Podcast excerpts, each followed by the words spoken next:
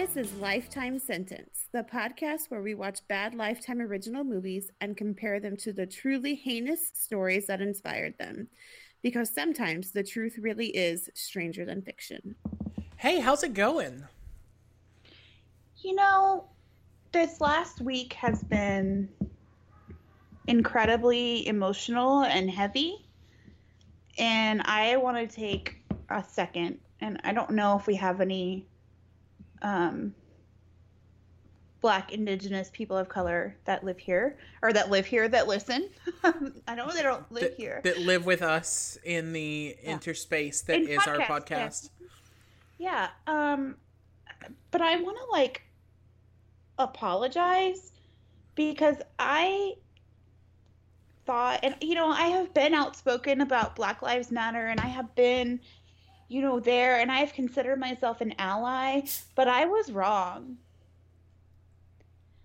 And I was not doing nearly enough to educate myself on what really, like, where this all comes from and systemic racism and all of these things that now I've, like, taken a step back and really am trying to learn, you know, how this became this way and what I can really do to help besides just saying, yes, of course, Black Lives Matter, you know, and, you know, yelling at my dad for using foul language, racist language. Right.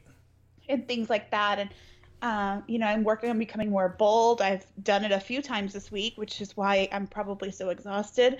But, you know, again, it's not enough because you know, black people have had to carry this on themselves for so long and do this all themselves. And I, um, it hurts my heart. And I hope that I can use this time and etc. to just become a better person and a better ally to my friends who are people of color.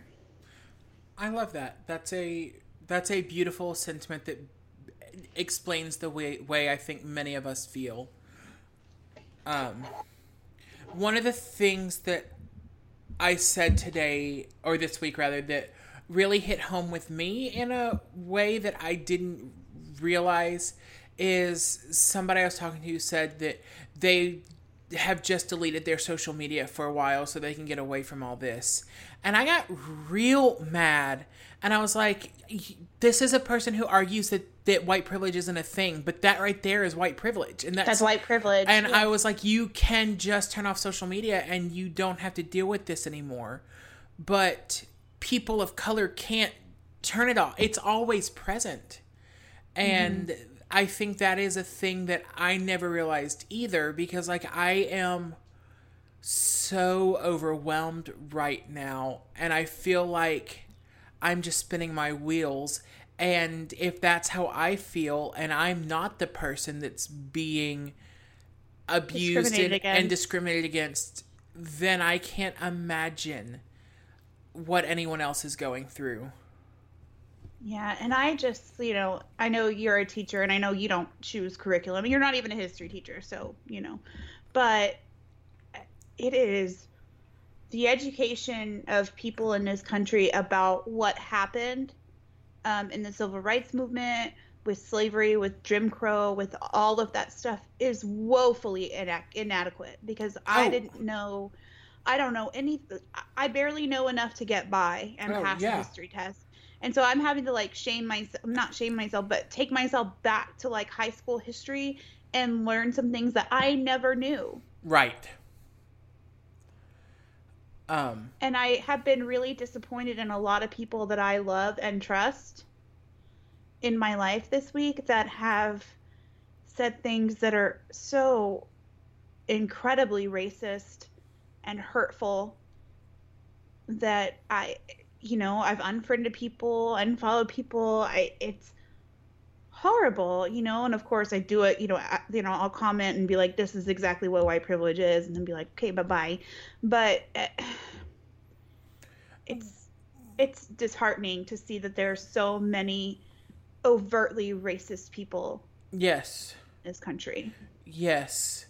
Um, I was told by somebody that um, the only reason that I support Black Lives Matter is because I'm young in the generation I'm in that when I got older and wiser, and first of all, I have two what? degrees and extra school. I've bought two houses in my lifetime and I've been raising myself since I was 16. I am plenty old enough to think for myself.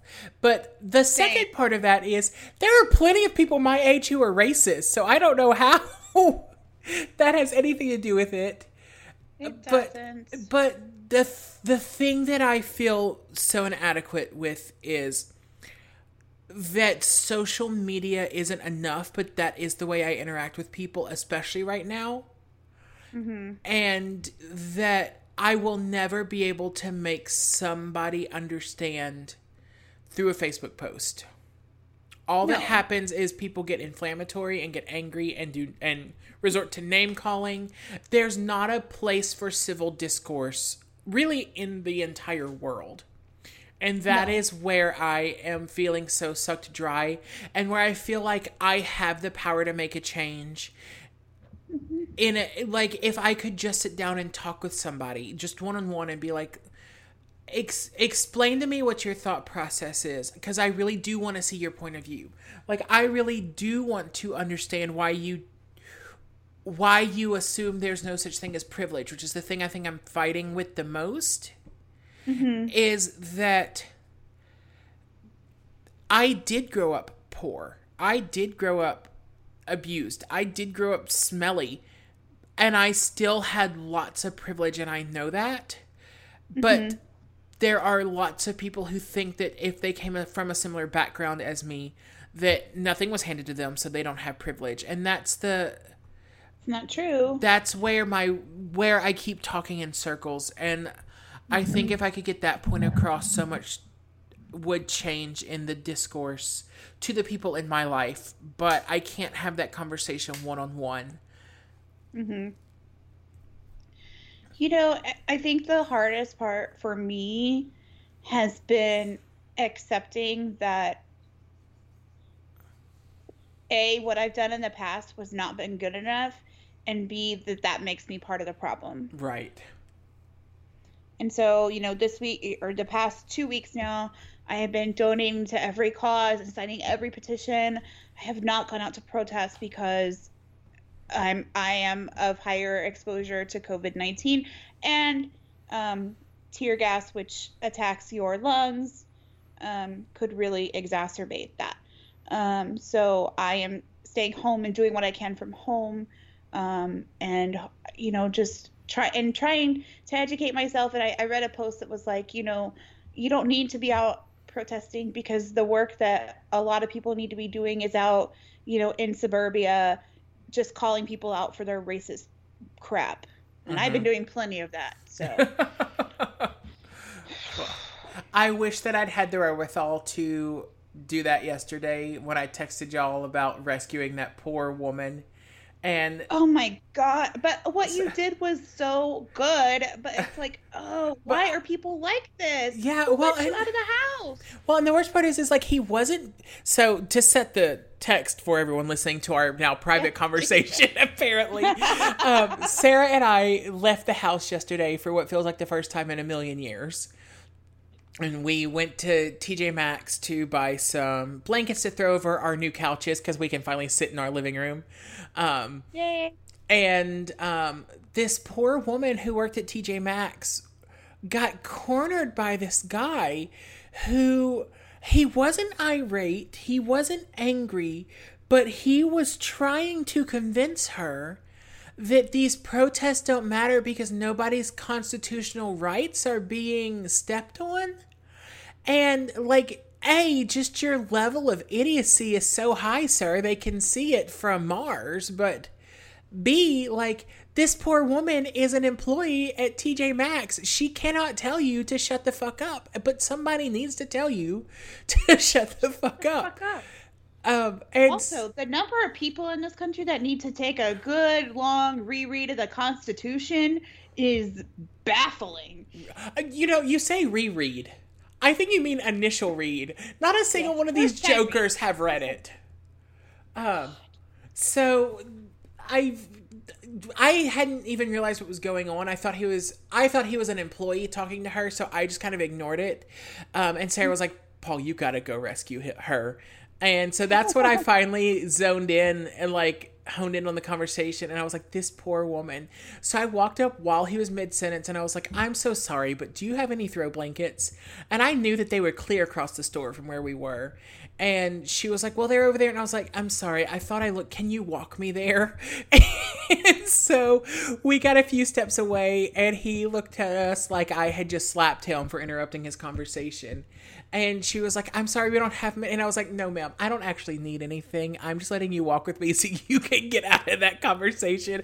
I said, Nobody needs that bullshit in their life today. And she went, Oh my God, thank you. you know, I, it's crazy. And then, you know, talk about this this movie where things are happening. This movie that I never, I didn't know. Yeah. I know nothing about Malcolm X. I realized that too. Like I know enough to say that I know enough about Malcolm X, which means that I don't know enough. And now, uh, yeah, okay, so yeah. So mm-hmm. heads up, now that we're 11 minutes in, um, and we haven't gotten to anything that is like our podcast, but it was all very important.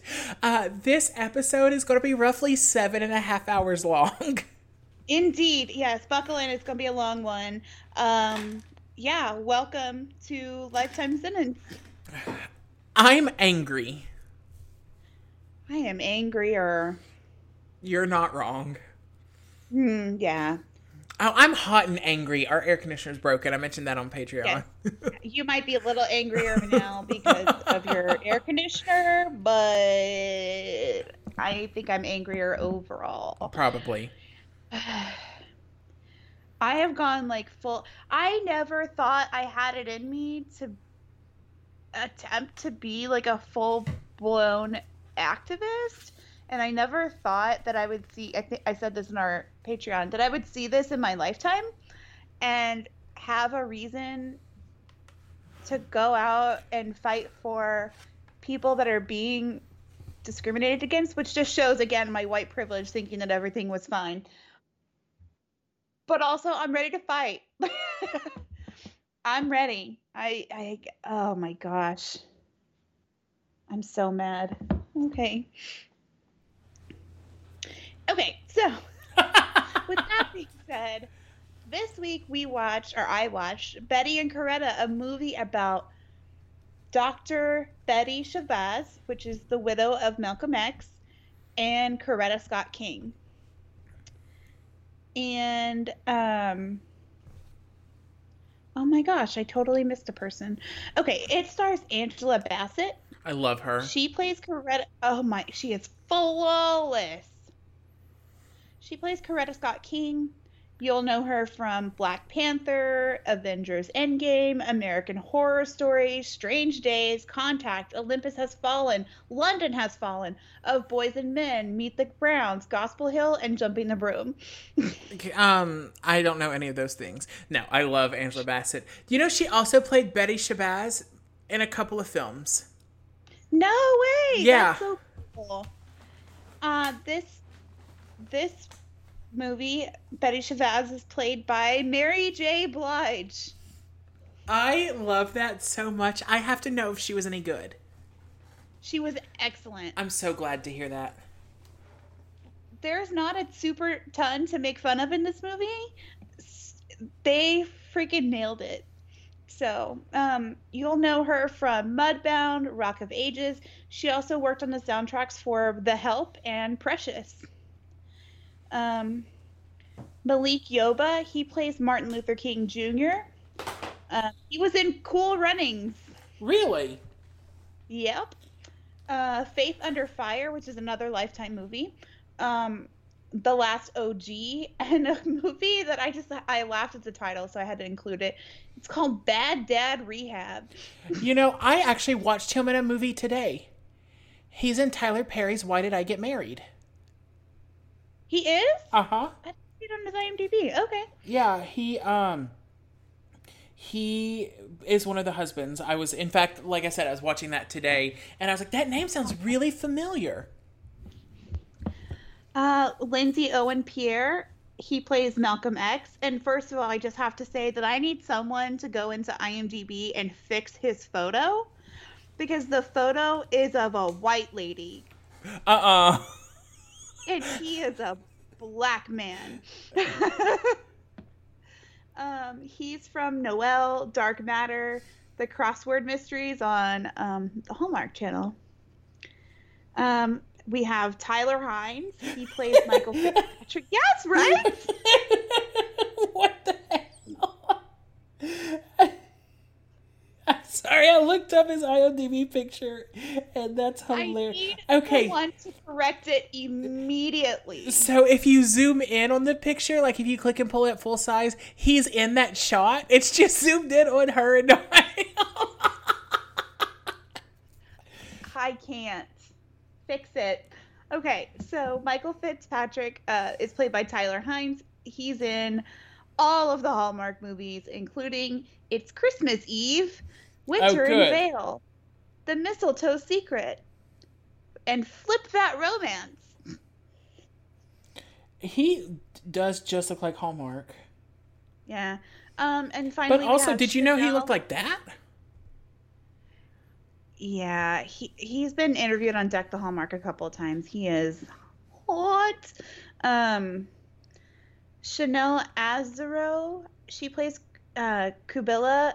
Um, she's from Roxy Wolf- Wolfgang, Don't Let Go, and Nostalgia.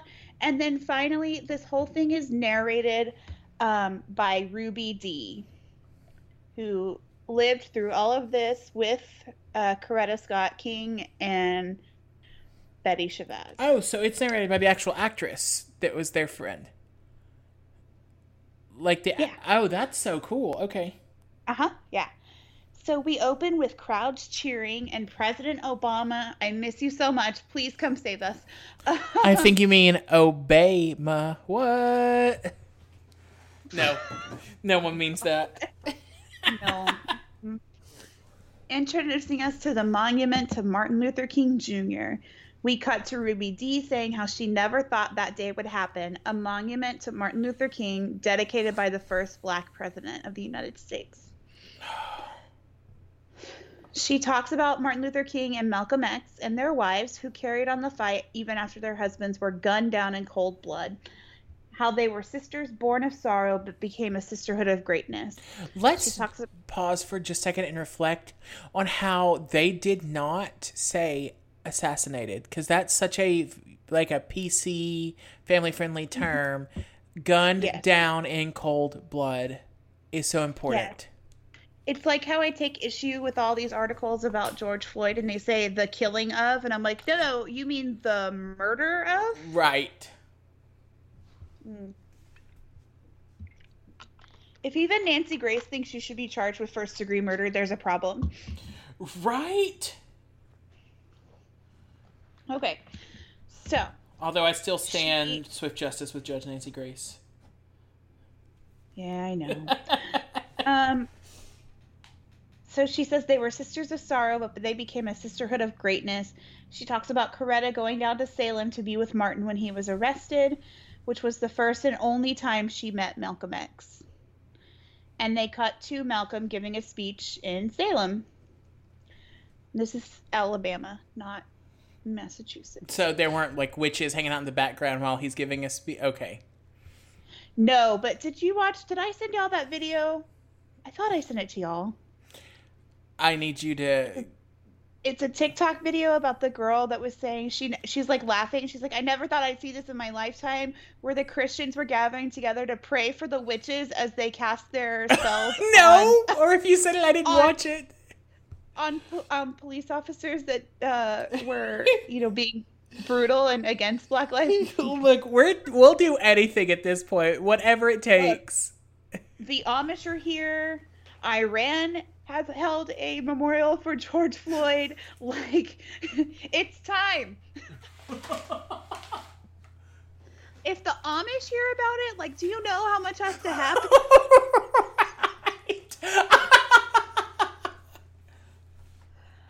Uh, okay.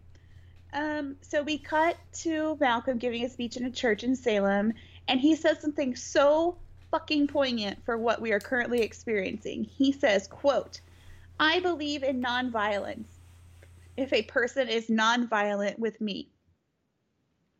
But if my enemy does not believe in nonviolence, then practicing nonviolence with him, in my opinion, is a waste of time. Abso-fucking-lutely. Um, Coretta is not impressed though, so after the service, she goes up to him and calls him irresponsible for speaking the way that he does because they have enough trouble without him coming down to stir the pot. Um, he says the king should be thanking him for being there because now if his enemies give in and Dr. King and give Dr. King what he wants, it will be because he was there to scare the pants off of them. So, you know. I'm glad that nobody ever has their shit together. It makes me Right. Life. Okay. Um they talk about the infighting and argue over the best ways to move forward. She finally says that her she and her husband have faith that the that right will triumph in men's hearts. He says he was glad to meet her because he can see where Dr. King gets his strength. She finally thanks him for coming and shakes his hand. And that is their only meeting. Wow. Um, so Coretta goes to visit um, Martin in jail. They have a moment and a discussion about Malcolm X and how Coretta thinks it's possible that he could come around and be a good supporter for the movement. Okay. Because King thinks that he's too he's he's uh, hyping up violence too much, and King was very anti-violence. Right. As um. Betty's at home putting her children to bed while one of Malcolm's bodyguards just sits at a table. Betty shoos him on home, but he says Malcolm told him to stay until he got home. Betty puts on her best, don't fuck with me, I'm a mom face, and tells him to go. Good. um, he leaves, and while Betty is tucking in the older girls, um, Malcolm comes home. The girls jump out of bed and they're like, Daddy, Daddy, we missed you. So he gets them out of bed and gives them ice cream. Like every good dad does. Just to piss the mom off. Hmm He has presents from England because that's where he came from.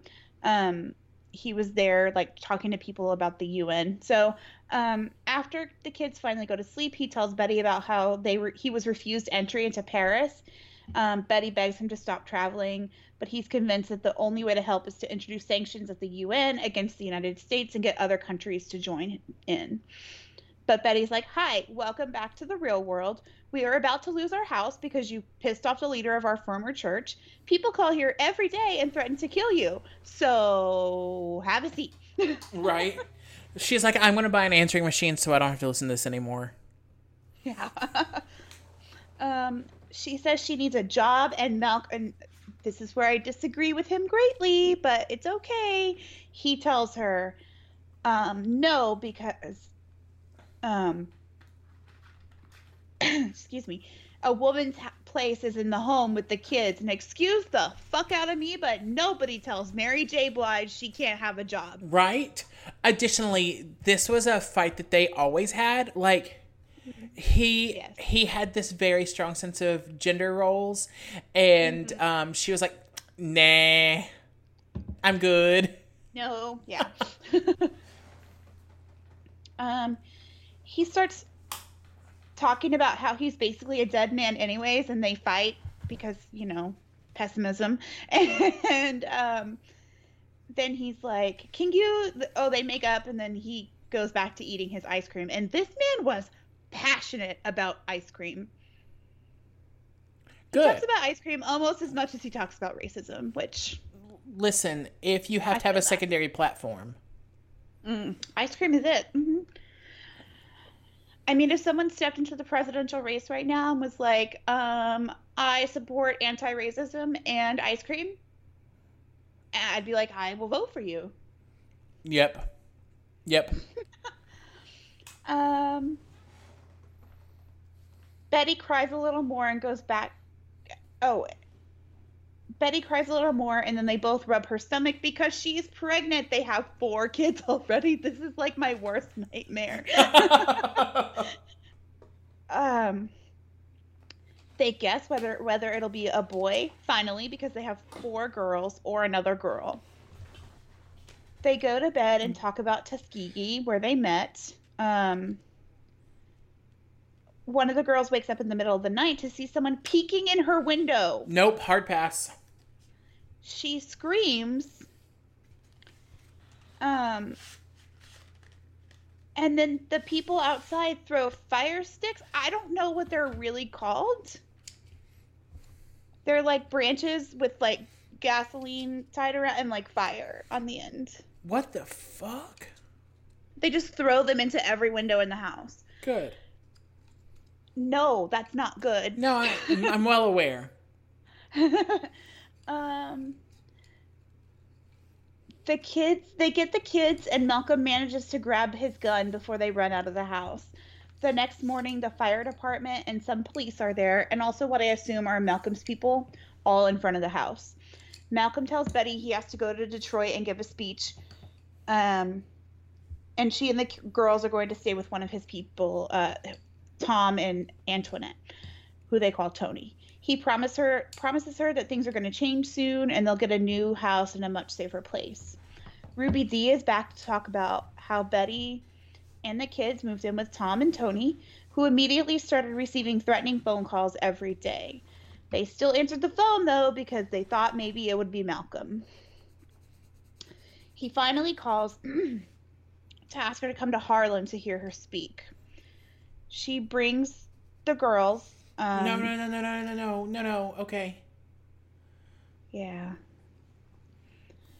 Malcolm starts to speak, but a fight breaks out, and then about 10 people with guns start firing on him. We see this from the view of one of the little girls. No. It's horrible. Um, and then we cut to Dr. King's home where he is reading about the uh, uh, assassination. That's what they put in the headline, of course. Um, Dr. King says he was afraid of this happening. Um, and also, I don't know how accurate this set of their home is, but it's so pretty. Coretta Scott King had taste, okay? She did. Yeah. Um, Coretta says they need to reach out to Betty. Um, Malcolm is like, oh no, uh, Martin is like, oh, but I already released a public statement, and she's like, uh, no. Good on you. That's not the same thing. Thanks for attending my TED talk. So Malcolm has his funeral. Betty kisses the casket. Tony and Tom ha- talk about what will happen to her now because she has no money, no home, and she's pregnant. Later, Tony brings her a telegram from Dr. King. Um, and basically, it's like if you need, need anything, please reach out to me. Um, you know, I'm so sorry, et cetera, et cetera. So, um, Ruby's back to tell us about the political climate at the time, which was not much unlike our own. Students were protesting Vietnam. There were protests over Malcolm's death. There are videos of protests and buildings on fire, police beating people in the middle of the street. Um, mostly things you could turn on the, the news right now and see happening. Yeah, I mean you're not wrong, but I'm I'm not a fan. 2020. Yeah. Betty now has six girls because she had twins. Twin girls. Neither of them were a boy. that happened to my my very first boss.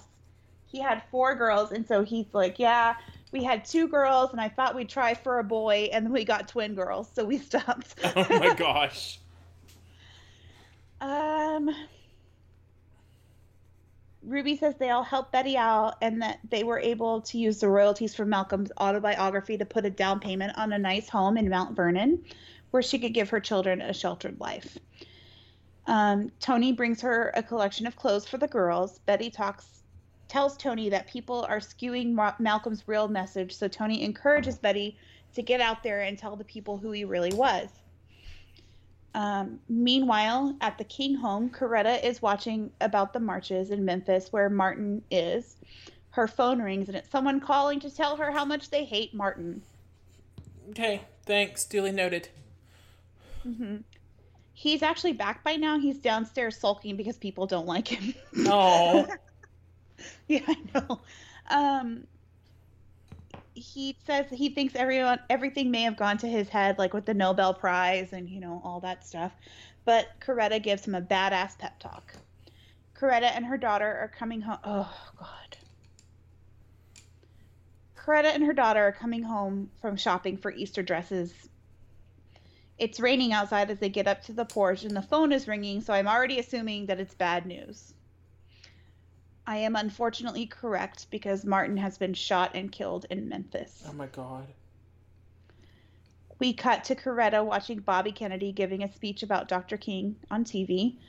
Um, one of Martin's people comes down to tell her that Senator Kennedy is offering her his plane. Um, he tells her that the march in Memphis has been canceled, but she says no, it must go on. So she and her kids are going to go to Memphis and lead the march. God, how incredible. Um, so they do. They go, and she leads a march in Memphis four days after her husband's murder.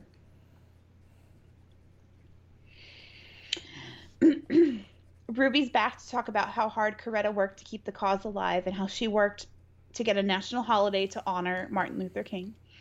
Betty, meanwhile, is working her ass off volunteering and taking care of the kids. Tony meets her for lunch and talks to her about speaking at the Black National Political Convention in Gary, Indiana. Gary, Indiana, Gary, Indiana. That's I had to stop and sing that song for like five minutes. So I was I was Winthrop in a local production of that whenever I was in the second grade. Um, and I was so committed to the role that I couldn't get rid of the lisp for a long time afterward. Aww.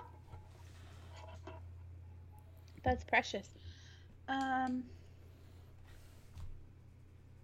Betty says she's not going to go, but Tony tells her that this is her chance to set the record straight.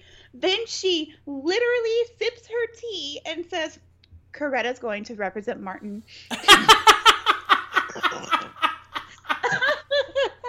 I was like, oh, I love you, Tony. Let's have brunch. so Betty decides to go. Um, Ruby talks about how amazing the convention was and how Betty and Coretta were seated on the stage right next to each other. Coretta gives an incredible speech, and the audience shots are a combination of the actual convention and stage shots for the movie, and it just worked so well. I love that.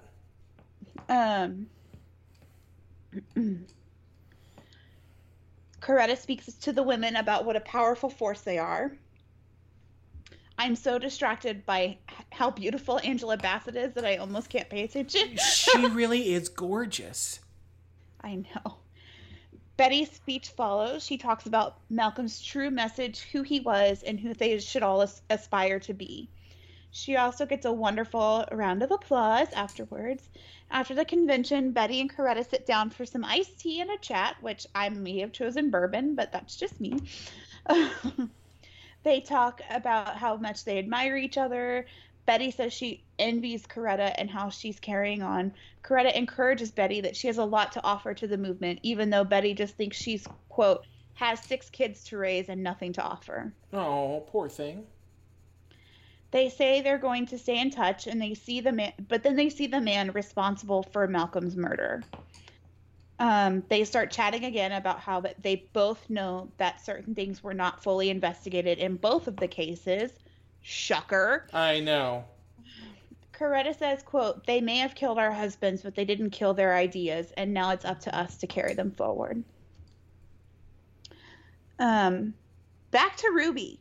She tells us about the progress that was made over the next few years, how Coretta continues to fight for a national holiday, and how Betty went back to school and got her doctorate. Yeah, she did. What? Like it's hard? and gets her first job teaching at a college. She meets um, Myrlie Evers and they have a chat. Turns out Myrlie's getting remarried and she asks Betty if there's a man in her life, and Betty just says, Only one. It's Malcolm. Oh. And I feel that, only I'm sure I hate myself over it way more than Betty ever would have. um, Betty's daughter starts having nightmares that her mom is going to be murdered. This is the one that they showed the um, the shooting from her. Okay. Um, Betty's getting ready for dinner, a dinner party, but she stops to do what I'm going to call not quite the hustle with her kids. Um, Coretta comes and brings her kids, and wow, it's like the 70s threw up all over this kitchen. Yes. Um, do, do, do, so, do, do, do, do, do, do, do, do, do. except not quite. a few notes away from the hustle. Right, right. I, I had to stop. Uh, Betty helps Qubilah move into Princeton. Over at Coretta's house, she's dealing with some fucking nonsense because it turns out that J. Edgar Hoover, they could make a whole movie about how, how twisted he was, had their house tapped. Uh huh. Coretta says she wants to suppress the tapes. The lawyer visiting her tries to talk her out of it, but nobody tells Coretta Scott King what to do. So she says he'll put the and he so he's like, okay, I'll put the paperwork in motion. But Coretta does not have time to rest on her laurels. She goes and speaks to Betty's class on her way to speak with the UN and then go meet Gandhi in BD. Oh, just a normal Tuesday. After the class, Betty and Coretta go to have some coffee and talk about and talk. And Coretta asks Betty if Malcolm was faithful to her. Um, um, Betty says yes, that Malcolm was very devout and was very faithful to her. Um, so Coretta tells her about a package that was sent to her in 1964. Oh, we're gonna talk about that package. Yeah, basically audio sex tapes, I think. They don't ever say it, but I think that's what it was. So it was allegedly recordings of yes of him having these illicit affairs, but in the Yeah. words of Coretta Scott King herself, there's nothing intelligible and quote it's a bunch of mumbo jumbo. Good. So she says she talks about the package in 1964 that she just found out the FBI had sent to her. So in this telling, she didn't know it when it came because Yeah. In the real story, in case I forget, Martin Luther King like told her whenever it arrived. She asked him about it, and he was like, "It's what?" And she, I mean, she kind of backed him into a corner over it, and he was like, "I guarantee you, that's from the FBI. They're out to get me. They've been out to get me." And then it was confirmed, but they knew for always. Okay. Um, so the FBI had sent them threatening to expose Martin if he accepted the Nobel. Great. And that would be the Nobel Peace Prize. Right. Right. Betty comes home um, after that day and finds Qubilah on the couch because she wants to drop out of Princeton and go to school in Paris. Meanwhile, Coretta's just off doing uh, leading the largest demonstration in Washington on the anniversary of the first march. Then she gives Congress a petition with six million signatures for the MLK holiday, and how she had to take on the Senate against the sex tapes. You know, just another day for Coretta. My God. Um, Betty and Coretta talk on the phone about how everything is fucked up. She's like, Betty's like, you know, you're trying to get your husband a holiday, and I'm just trying to get my husband on a stamp. Right? Um, then Betty has to go do her radio show, NBD. um, is home from Paris with a baby that she Oh. had. okay. Mhm. Um, Betty and her children, including Qubilah, uh, jump up and down uh, from home because on the news it is announced that uh, MLK Day has passed the Senate. Oh, yeah. I mean, I know the ending, but Yeah. still. Um, doo, doo, doo. Ruby's back because somehow it has become the 90s and Nelson Mandela is here. Great. Um, Betty's doing all these amazing things, but she's finding it hardest to help the one person she cared for the most, Qubilah. Betty goes to her apartment and meets Michael Fitzpatrick, who wipes his nose and then tries to shake her hand. It's like he's never heard of COVID 19. Casual. Hmm. Um, Qubilah comes home and Betty offers to take care of Malcolm Jr. for a while, but she says no, and they get in a tiny it's not really an argument, it's like a discussion that I mean it ends well enough, you know. Um, Betty Also, I love that his name is Malcolm Jr., because he didn't have any sons, so they still Yeah. passed the name down. Yeah. Betty and Coretta go shoe shopping, which I'd love to go shoe shopping with those two. They have lunch and talk about Qubilah and how worried Betty is. Betty goes on the news to be interviewed about the controversial film coming out. They show a clip in black and white for some reason. And then the interviewer asks if she thinks this Farrakhan, the guy in the film, had anything to do with the murder of her husband. She says, of course she does, because this is the guy that they saw like in the at the convention Right. earlier in the and um so Farrakhan turns around and files a 2.4 bu- bu- bu- billion dollar lawsuit against the New York Post. Great. Betty gets woken up in the middle of the night because Qubilah is in jail because Farrakhan was killed and they think it was her idea. Betty promises to do whatever it takes to get her out of jail and to take care of Malcolm Jr. in the meantime. Betty goes to a lawyer's office to hear a tape of Qubilah telling Michael Fitzpatrick, the nose wiper, and FBI informant to kill Farrakhan. Um, Betty is outraged because she was absolutely set up for this. The lawyer says they need to mount a defense based on her substance abuse problem. And also, Farrakhan, who wasn't killed after all, is offering to set up a fundraiser to help raise money for Qubilah. Well, that's what I was about to say. You were like, Farrakhan was killed, and I was like, they changed history for this movie.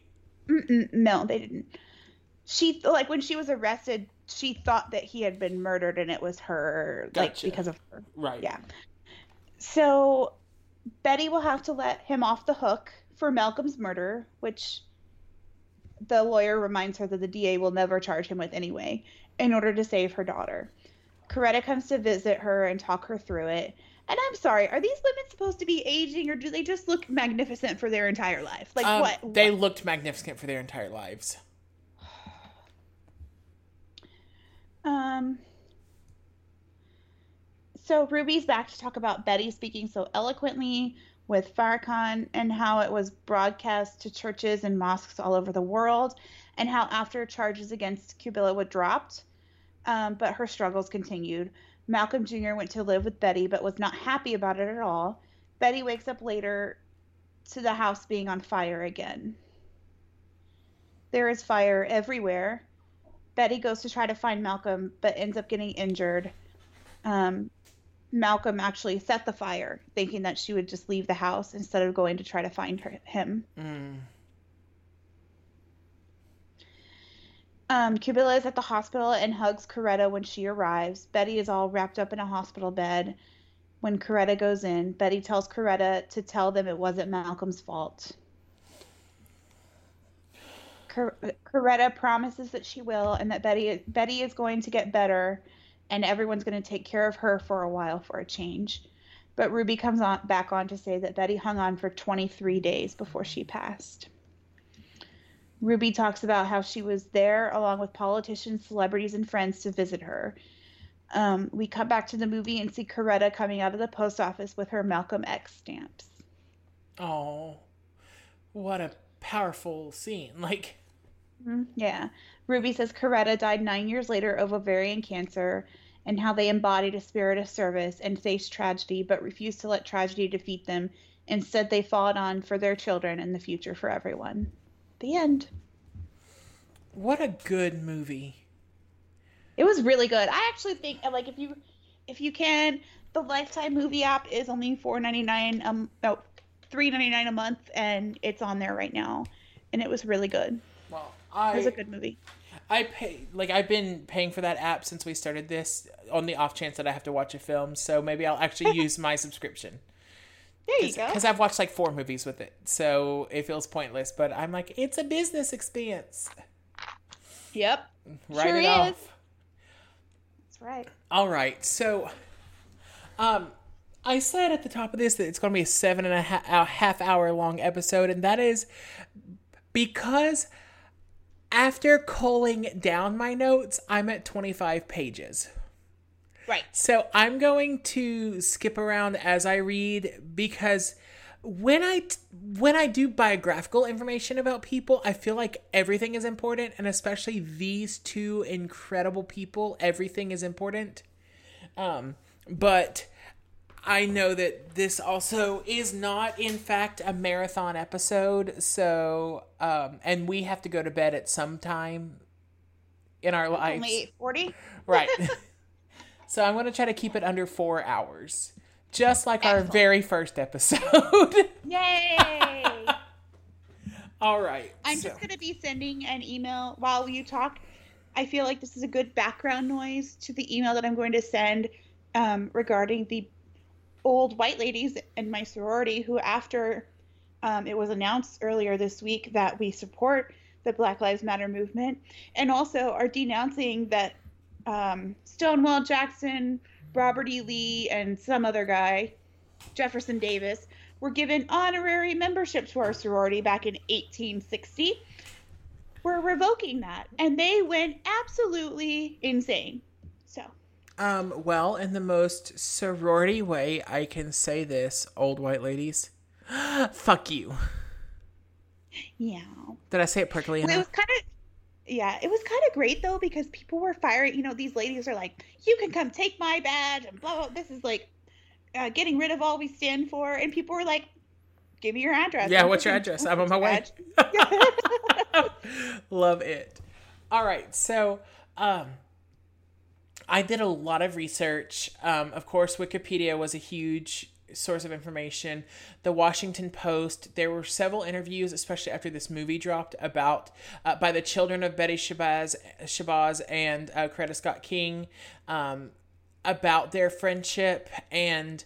Um, first and foremost, their families were not consulted throughout the making of this film and so the um the children all um kind of respect this as a work of fiction that has facts in it. Okay.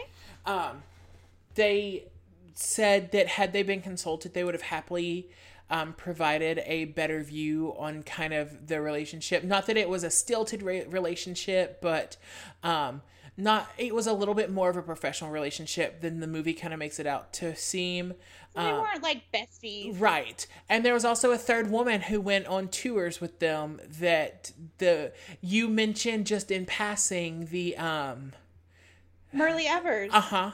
So she Okay. she went around with them a lot and spoke at events. And so oh my goodness um, because her husband was also killed right. Yeah okay And so that see that's so interesting and see you're already teaching me things i'm well, so there you excited go. So I am going Yay. to talk about the two title characters, of course, um, starting with Betty Shabazz. So, um, born Betty D. San- Ban- Betty Dean Sanders uh, on March 28th, 1934. Um, she was um, she was born to an abusive mother um, whom uh, while they were living in Detroit. Um, but when she was about 11 years old, she was actually taken in by Lorenzo and Helen Malloy, who were uh, a businessman and his wife. He, or she rather, was a founding member of the Housewives League of Detroit, which was a group of African American women who organized campaigns to support black owned businesses and boycott stores that refused to hire black employees. Um, she was also a member of the um, National Council of Negro Women, and she was a member of the NAACP. And um, the Malloys were both active members in their church. Yes. Oh, oh. Also, you can join the NAACP for like 30 bucks a year. You should do it. Oh, I definitely will as soon as we're done. Yes. Thank you for reminding I me. didn't know I I didn't realize like I, a I didn't realize that I as a white person could join. Right? And I didn't know if I had any two, business joining. realize- and I didn't know how tr- how like expensive it was or not. And so my friend posted about earlier this week about how she joined herself, her husband, and their children. And so yes. Very good. Thank you for letting me know. um, so, um, despite their lessons on Black Reliance, however, um, the Malloys never spoke to Betty openly about racism and like the things that she would face in her life. Um, in in a um, in a memoir or some kind of reflection in 1995, she wrote, um, quote, race relations were not discussed, and it was hoped that by denying the existence of race problems, the problems would go away. Anyone who openly discussed ra- race relations was quickly viewed as a troublemaker. Um, but still, um, while she was a child, there were two big uh, race riots. Um, one in 1942 when the Sojourner Truth housing project was desegregated, and one the mm-hmm. following year on Belle Isle. And both of those made up what Shabazz would later refer to as, quote, the psychological background for my formative years. So after she graduated from high school, she left her foster parents' home in Detroit to study at the Tuskegee Institute, which is now Tuskegee University, which is a, right. an HBCU, historically black college or university in Alabama, mm-hmm. that um, was actually the alma mater of her foster dad. Okay. Um, she was. Yeah, I I kind of wondered about that because in the movie they're talking about Tuskegee and how terrified her mother was for her to go there and how like how horrible the racism was and I was like, "Wait, then why did you go?" So she actually only spent a year there.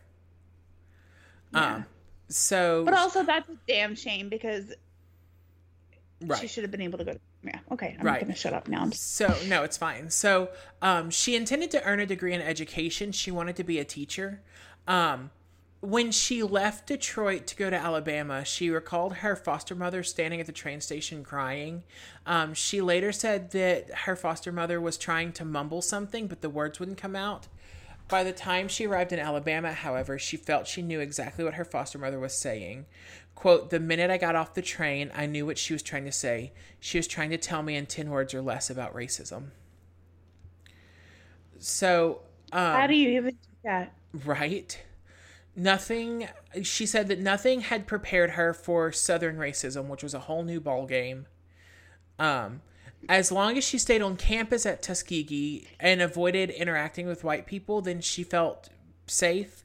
But on weekend trips to Montgomery, which was the nearest city, um, th- things would happen like black students would have to wait until every white person in the store had been helped before the staff would even serve them, and that's if they received service at all. Um, when she would call and complain to the to her foster parents about what happened, um, they wouldn't actually discuss the issue with her. Um, she said basically their attitude was if you're just quiet, it will go away. So, as a result of her growing frustration and probably um, an undiagnosed bout with depression, if I had to guess, um, she decided to change her field of study from education to nursing. So, the mm-hmm. dean of nursing at the time, Lillian Harvey, told Betty that she should probably consider transferring to the Brooklyn State College School of Nursing, which was uh, an affiliate of Tuskegee and so it would okay. put her back up north, um, but it would still be a Tuskegee affiliated school.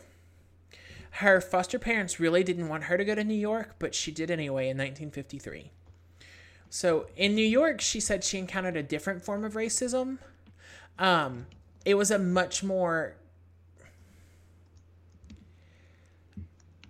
I want to say passive, but it wasn't. I think it was just racism for what it is, rather than Southern racism, where we we as the South tie things up with a pretty bow. If that makes any sense, yeah. you know. Um, so when she was working at her first hospital, the Montefiore Hospital, um, black nurses were given worse assignments than white nurses. White patients would were abusive and um, aggressive toward black nurses. Um, while the racial climate in New York was better than what was going on in Alabama, she said she wondered frequently whether she had merely exchanged Jim Crow racism for a more genteel prejudice. So during her second year of nursing school at the um, Brooklyn School, um, she was invited by an older nurse's aide to a Friday night dinner party at the Nation of Islam temple in Harlem. The food was delicious, she recalled in 1992. I'd never tasted food like that. So after dinner, the woman asked if she wants to come to um, to the lecture, and Sanders agrees. Uh, oh, sorry, Betty agrees. Sanders is her maiden name. After the speech, the nurse's aide invites her to join the Nation of Islam, but Betty politely declines. When the mm-hmm. woman asks why she doesn't want to join the Nation of Islam, Betty replies that she didn't know she'd been brought there to join. And then she said, besides, my mother would kill me. And additionally, I don't even understand the philosophy because she was raised Methodist. And at 13, she joined the Methodist church and had decided that she wanted to stay Methodist for the rest of her life. Okay. So the, um, the nurse's aide told her about the minister who was not at the temple that night. She said, Just wait until you hear my minister talk. He's very disciplined, he's good looking, and all the sisters here want him. So Betty, come back. Our pastor's hot. Listen, whatever you can to recruit members, right? right. Um. So Sanders said she enjoyed the food so much that she agreed to come back and at least meet the woman's minister. At the second dinner, the nurse's aide told her the minister was present, and Betty thought to herself, "Big deal!" Like that's her quote in her memoir. like, um, it's like, uh, have, have you read Becoming by Michelle Obama? Yes. Oh, she was like so like she thought he was so annoying when she 1st uh-huh. met him. She was like, "Oh, you're like good looking and annoying, and I hate you." And then she fell in love with him. Did you read it or did you listen to it? I listened to it. So did I, and in her voice, it's so good. Like it's so much better, I think, than reading it because that's why I like to listen to memoirs because it's often the author it's their tone and, and that really conveys what they were thinking. Uh huh. So, um, however, she then caught a glimpse of Malcolm X and her entire demeanor changed. She said, quote, Then I looked over and saw this man on the extreme right aisle, sort of galloping to the podium. He was tall, he was thin, and the way he was galloping, it looked as though he was someplace much more important than the podium. He got to the podium and I sat up straight. I was impressed with him. Mm-hmm. So she meets him again at a later dinner party, and they have a long conversation about Betty's life. She talks about her childhood in Detroit, the racial hostility she had encountered in Alabama, and all of her studies in New York. And he tells her things about um, the condition of African Americans and the causes of racism in New York, especially. Um, so she starts to see this things from a different perspective. She said I had a I really had a lot of pent-up anxiety about my experience in the South, and Malcolm reassured me that it was understandable how I felt. So, um, part of her big problem she felt was not blaming her foster parents, but that her foster parents' attitude was just ignore it and say nothing, and then eventually it'll get better. Um, was not her, the right approach for her. Uh huh. So Betty starts attending all of his lectures at the temple in Harlem. Um, he always comes to see her afterward and he'd ask her a lot of questions. Um, and I like to imagine that he's like, you know, young adult guy just really seeking affirmation from this from the beautiful woman he's developed a crush on. He's like, "Did you like it? What was your favorite part? What did I do wrong? What would you, tell me how I looked? Did I look like I, you know, like Am I hot? Right, exactly. like me? Um so Betty said she was impressed with his leadership and his work ethic. Um, she felt that he was selfless when it came to helping others, but he had no one to lean on when he needed help of his own. And so she thought maybe she could be that person. And she really was just interested in being his friend initially, and it evolved very quickly. Um, mm-hmm.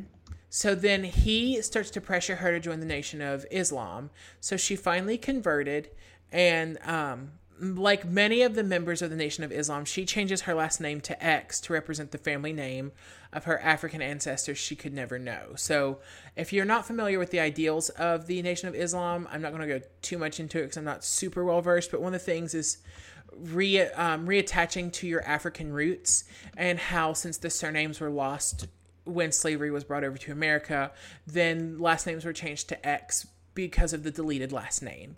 And so that's why like okay. Malcolm X's last name was X. That was traditional within the that's temple. Really, that's really interesting. I didn't know that. So, um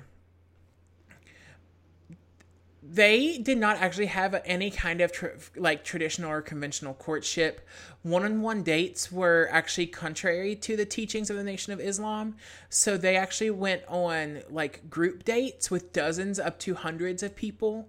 Um, he frequently took groups to visit New York's museums and libraries and landmarks, and he always invited Betty to go with them.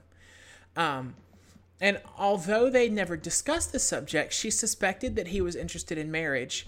So one day he called and like he called and asked her to marry him, and then they got married on January 14th of 1958. It was like this very um lackluster thing, you know, just like, hey, we're getting married, cool, what time, you know? Um, yeah. They happened to just kind of on happenstance um, pick the day that she also became a fully licensed nurse. So it was a big day for her. Aww. Um, yeah, it was. So at first, their relationship followed the Nation of Islam's strictures concerning marriage. Malcolm X set the rules, and Betty X obediently followed.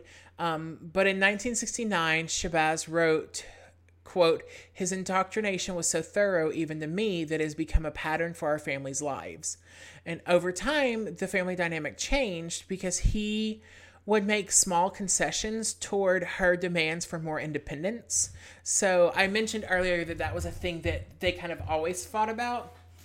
Um, she always wanted more and more independence. Um, and so it started out with like this was a another quote that from 1969 uh, quote, we would have little family talks. They began at first with Malcolm telling me what he expected of a wife, but the first time I told him what I expected of him as a husband, it came as a shock. After dinner one night, he said, Boy, Betty, something you said hit me like a ton of bricks. Here I've been going along, having our little workshops with me talk, doing all the talking and you doing all the listening. So he concluded that their marriage could be a mutual exchange. Um, so in he concluded. Yeah. God. Right? So in 1958 okay. they had their first daughter Attallah who was named after attila the hun. Um then their second daughter is Qubilah who uh, was born in 1960 and she's actually named after kubla khan and okay. then uh, Ilyasah, who was born in 1962, she's named after Elijah Muhammad.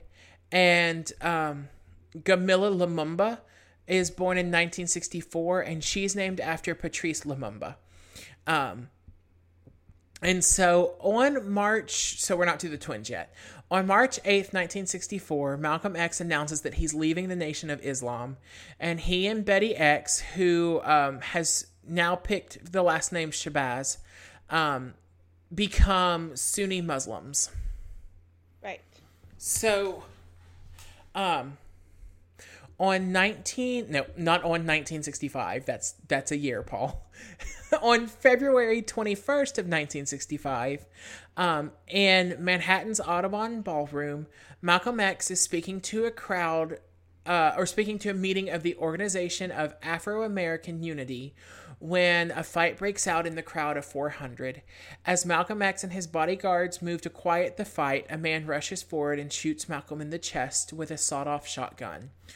Two other men charge the stage and fire handguns, hitting Malcolm X a total of 16 times. So, wow. yeah. So, Sounds like overkill. Shabazz is in the audience near the stage with her daughters, and when she heard the first gunfire, she actually pulled her daughters under the chairs and shielded them with her body. Um, and she is pregnant at this time, as you mentioned. So all this is happening yes. while she's pregnant. Um, and when she looks up, she sees that, like when the shooting stops, she looks up and sees her husband on the ground. So she performs CPR uh, until the police officers can get there with a stretcher. I don't know why it was police officers, but it says police officers got there with a stretcher. So, um, I have opinions, but I will not share them. So actually, people in the crowd caught and beat one of the assassins. Um, and he was arrested on the scene. And then um, eyewitnesses identified two more subst- uh, substances, no, suspects. And mm-hmm. all three men were uh, members of the Nation of Islam. They were convicted and sentenced to life in prison. Mm-hmm. So, um, for weeks after Malcolm X is assassinated, she suffers from nightmares. She has trouble sleeping. She keeps seeing the death of her husband over and over in her dreams. Um, she also doesn't know how she's going to support herself or her family. Um, so, luckily for them in this situation, his autobiography hits the shelves and she receives half of the royalties. Uh, the other half go to um, Alex Haley, who assisted uh, Malcolm X in writing the book. Um, so then, actually, after the publication of Roots, because Alex Haley also wrote Roots, he signs uh-huh. a portion of his royalties for Roots over to Shabazz too. Oh okay. no no sorry. After Roots goes bestseller, he signs over his portion of Malcolm X's book. Sorry, I knew I'd read that. Oh wrong. okay okay okay. Um. Yeah. So. Um. This is when actor and activist Ruby Dee um, starts the Committee of Concerned Mothers to raise funds to buy a house and pay the educational expenses for the Shabazz family. Um, they hold a series of benefit concerts and they raise seventeen thousand dollars and the family is uh, and Betty is able to buy a large two-family home in Mount Vernon, New York, um, actually from a Congress member, Bella Abzug.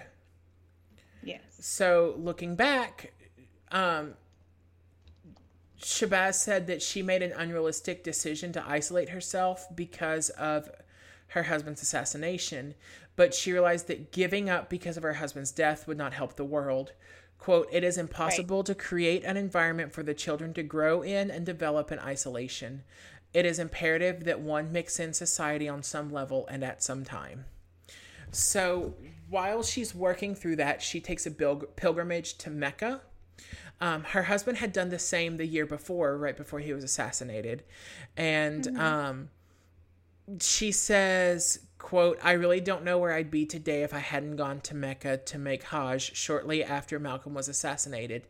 This is what helped me put back on track. Going to Mecca, making Hajj, was very good for me because it made me think of all the people in the world who loved me and were f- there for me, who prayed that I would get my life back together.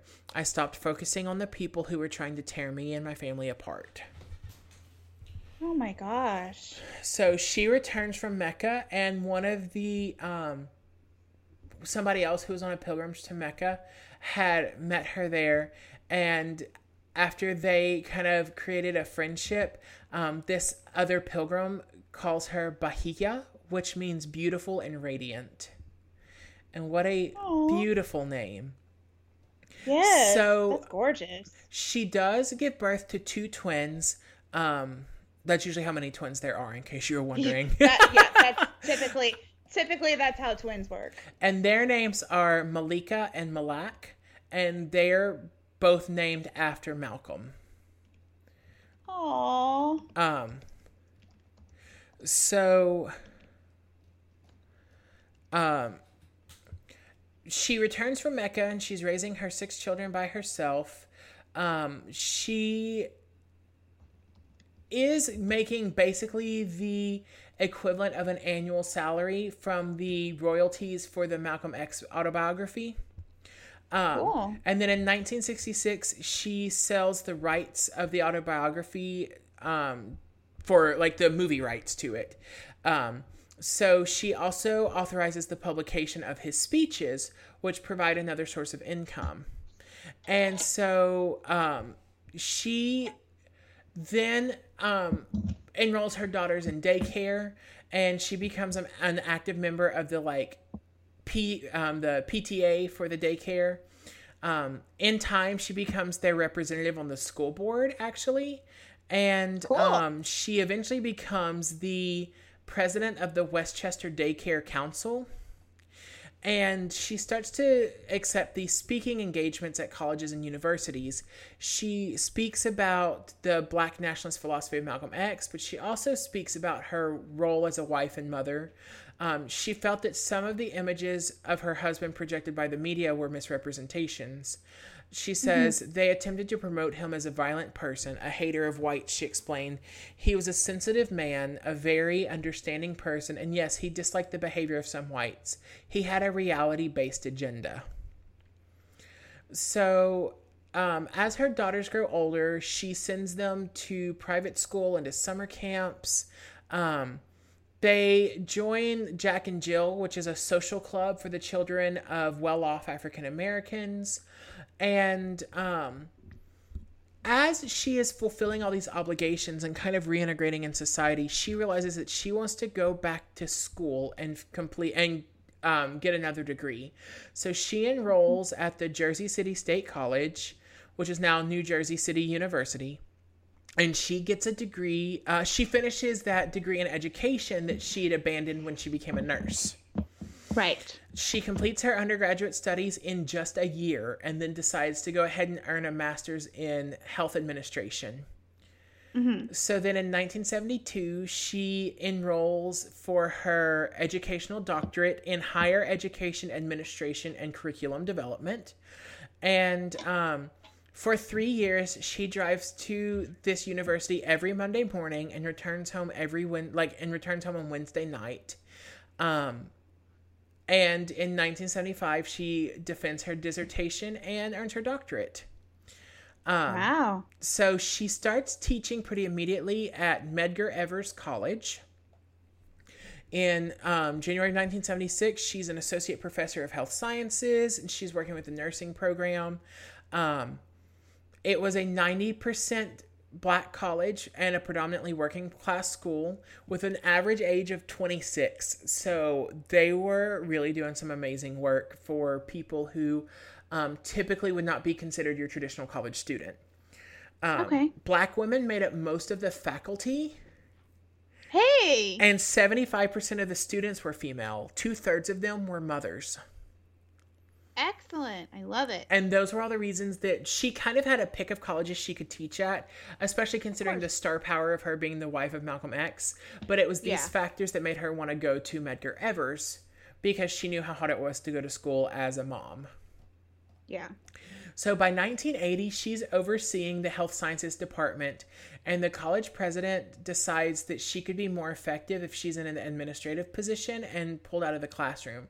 So she's promoted to the director of institutional advancement, and she becomes the booster and like head fundraiser of the college. A year later, she's given tenure, and then four years later, she's given a new title, the Director of Institutional Advancement and Public Affairs, and she actually held that position at the college until her death. Mm-hmm. So, in the 70s and 80s, she is involved in all of these volunteer activities. Um, President Ford in 1975 invited her to serve on the American Revolution Bicentennial Council. Um, she serves on an advisory committee for planning the U.S. Department Health and Human Services. Um, in 1984, New York hosts a convention for the National Council of Negro Women, and she was asked to host that. Um, she becomes an active member of the NAACP and the National Urban League. Um, and when Nelson and Winnie Mandela visit Harlem during 1990, she is asked to introduce Winnie Mandela at all of their engagements. Yes, and they talk about this and um how when they saw each other, they just like ran to each other and like sobbed in each other's arms. Uh-huh. It was like a super moving moment like yes. for it. Yeah. So throughout this, Shabazz befriends Myrlie Evers Williams, who's the widow of Medgar Evers that the college is named for. Um, I don't know if he founded it. I meant to look that up, or if it's just named for him. So I don't have an answer for that. But um I will Google. Thank you. And she also meets and befriends Coretta Scott King. Um, they had the common experience of losing their activist husbands at a young age and raising their children as single mothers. The press came to refer to the three who made numerous joint public appearances as the Movement Widows, which, what a cool name. The press finally got one right. Yeah. Um, so um, Evers, Williams, and King were frequent guests at Medgar's at Medgar Evers College. Shabazz visits the King Center in Atlanta. Um, writing about Betty Shabazz, Evers Williams described her as quote a free spirit in the best sense of the word. When she laughed, she had this beauty. When she smiled, it lit up the whole room. Aww. Um. So, for many years, obviously Betty Shabazz harbors resentment toward the Nation of Islam, and particularly uh, Louis Farrakhan, who she um, felt was um, very prominent in the uh, role of the uh, the murder of her husband. He, in fact, said in a 1993 speech, "quote Was your was Malcolm your traitor or, or ours? And if we dealt with him like a nation deals with a traitor, what the hell business is it of yours? A nation has to be able to deal with traitors and cutthroats and turncoats." You couldn't hear that, could you? What? I opened a website and a bunch of music started playing. No, I could not. okay. Um, I was like, I couldn't hear my talking because do I need to rewind? no. Um, so in a 1994 interview, Gabe Pressman asked Shabazz whether Farrakhan had anything to do with Malcolm X's death, and she replies, "Oh, of course, yes. Nobody kept it a secret. It was a badge of honor. Everyone talked about it. Yes." So he denies the allegations and says he never had anything to do with Malcolm's death. Um, and said, although he said that he um, created an atmosphere that allowed Malcolm to be assassinated, which is a very Trumpy answer. answer. Okay. Um, Medgar Evers College was um, named after him, not okay. founded by him. Okay. That's what I assumed, but I, like I said, I hadn't done that research. So because it was founded after he was founded in 1970 and he uh, was murdered on in 1963. Okay. So in January 1995, Qubilah Shabazz is charged with trying to hire an assassin to kill Farrakhan um, in retaliation for the mother of her for the murder of her father. Um, he actually surprises the family when he defends Qubilah, saying that he did not think she was guilty and hoped that she would not be convicted. So that May, Betty and Farrakhan shake hands on the stage of the Apollo Theater during this public event intended to mm-hmm. raise money for her legal defense. Um, some heralded the evening as a reconciliation, but others just thought she was doing whatever she had to do in order to protect her daughter. Of course. Right. And so, regardless of the um, motivation, $250,000 was raised that evening for her legal defense. Oh. Um, in the aftermath, she maintains a very cool relationship with Farrakhan, um, but she agrees to ex- to speak at his Million Man March in October. Again, that's her doing whatever it takes for her kid. Like, I'll play nice. That means I have to go speak at this stupid event. Um, yes. So Qubilah accepts a plea agreement with respect to the charges in which she maintains her innocence but accepts responsibility for her actions. So, so an she, Alford plea? Yeah. Okay. So, um, under the terms of the agreement, she's required to undergo psychological counseling and treatment for drug and alcohol abuse for two years in order to avoid a prison sentence. And right. so during for the duration of her treatment, Qubilah's 10-year-old son, Malcolm, is sent to live with Shabazz at her apartment in Yonkers, which is my favorite city name.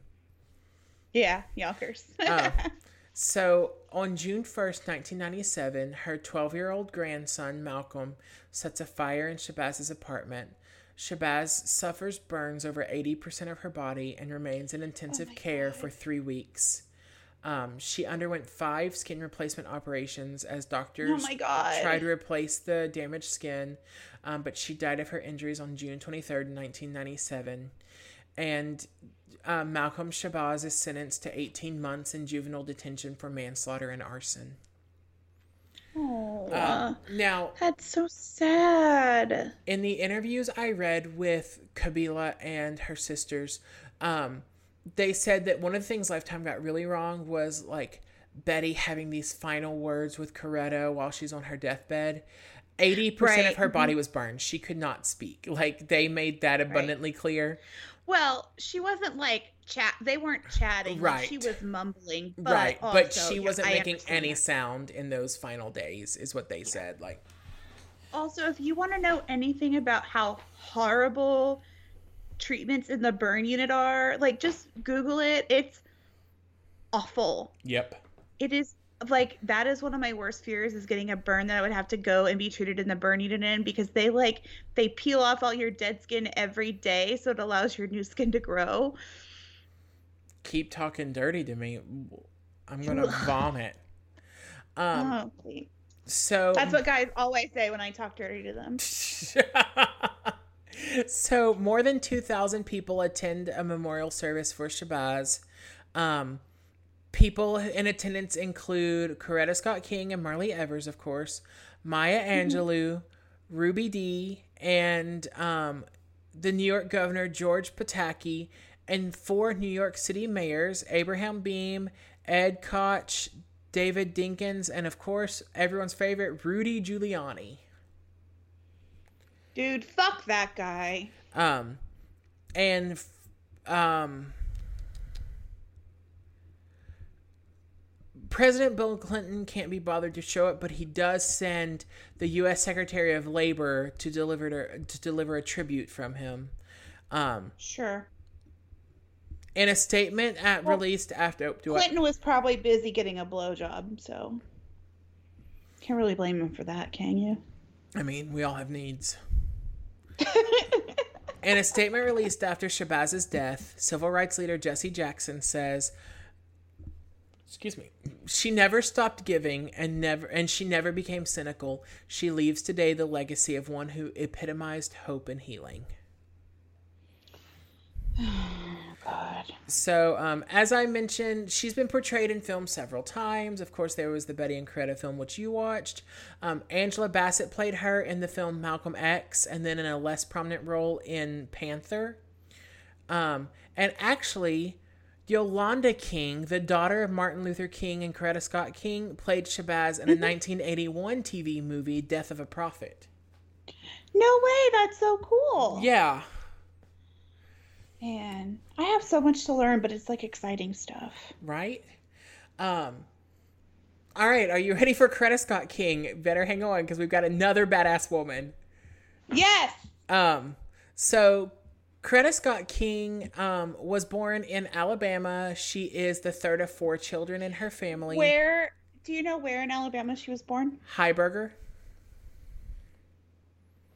Okay, I don't know where that is. Okay. Um, Sorry, I've been doing a lot of like research into the history of my family, which, as you know, is from Alabama. And so, uh, these first of all, the town names in Alabama are wild. But second of all, it's just like I'm trying to figure out the geography of everything. So. Right. So, um, Coretta's mom is actually known for her musical talent and her singing voice. Um, and because of that, Coretta develops this love for um, music as well. Um, she, uh, her father was one of the first black people in their town to own a vehicle. Um, he was a business owner. Before that, he was a policeman. Um, and so they were this really active, well to do black family that were kind of activists in their own right. Um, Mm-hmm.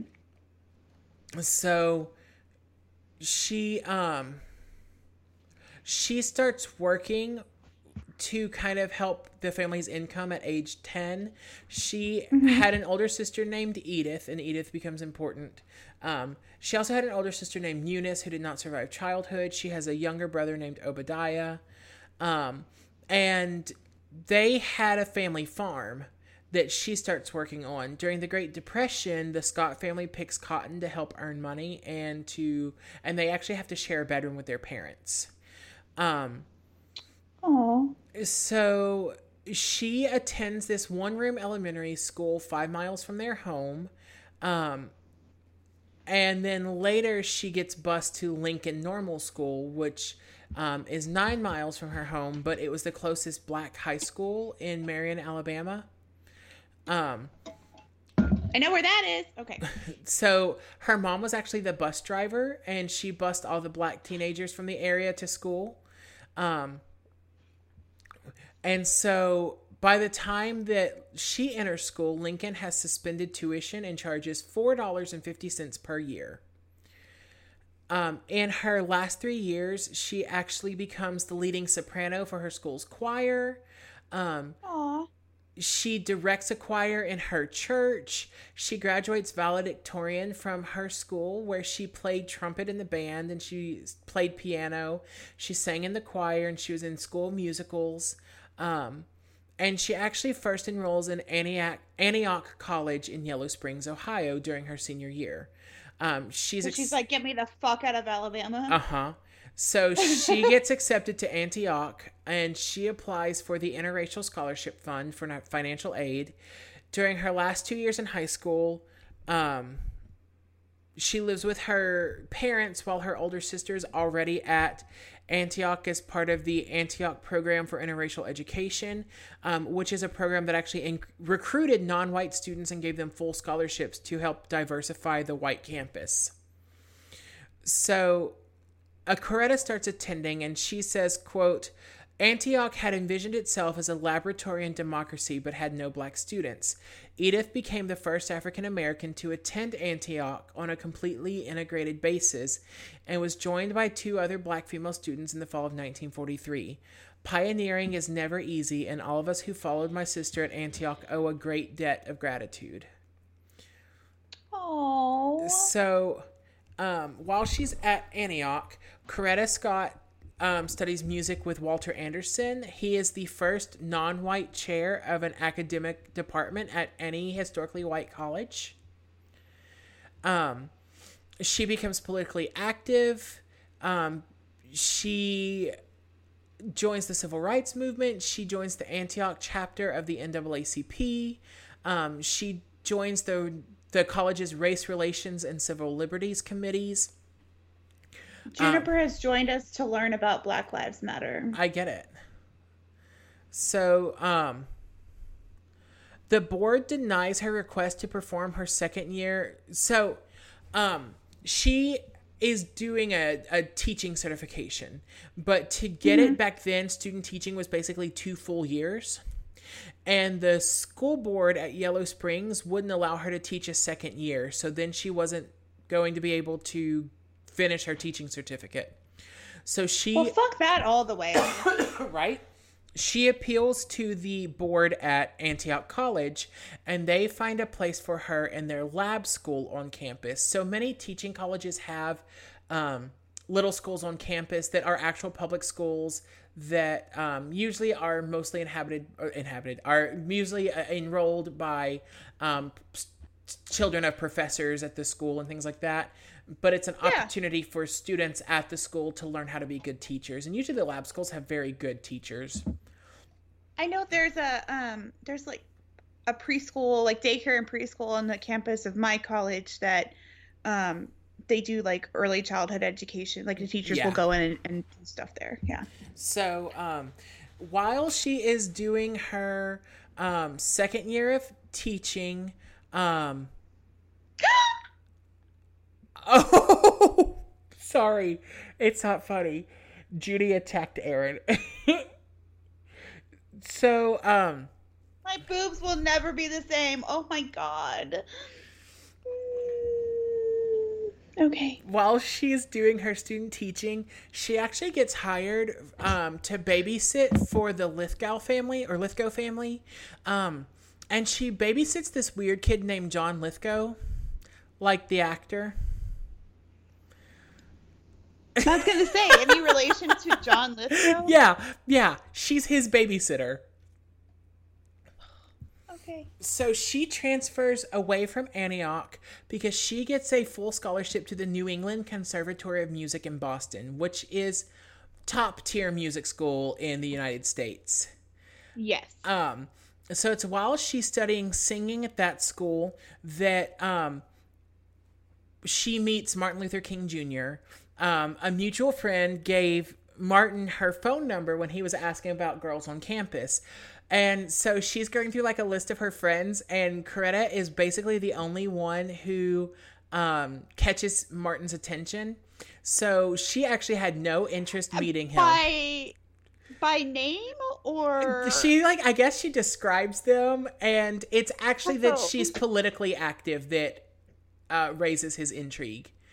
So can we pause for one second? I need to get my charger. Yes.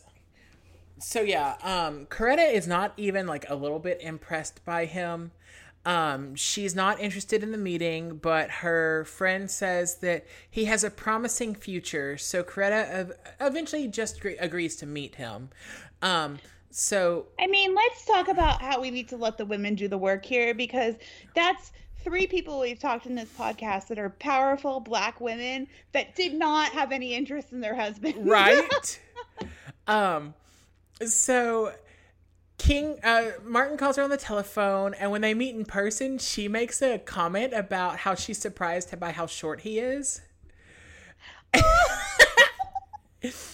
and he tells her She's negging him. right? Well he tells her that she has all the qualities that he's looking for in a wife.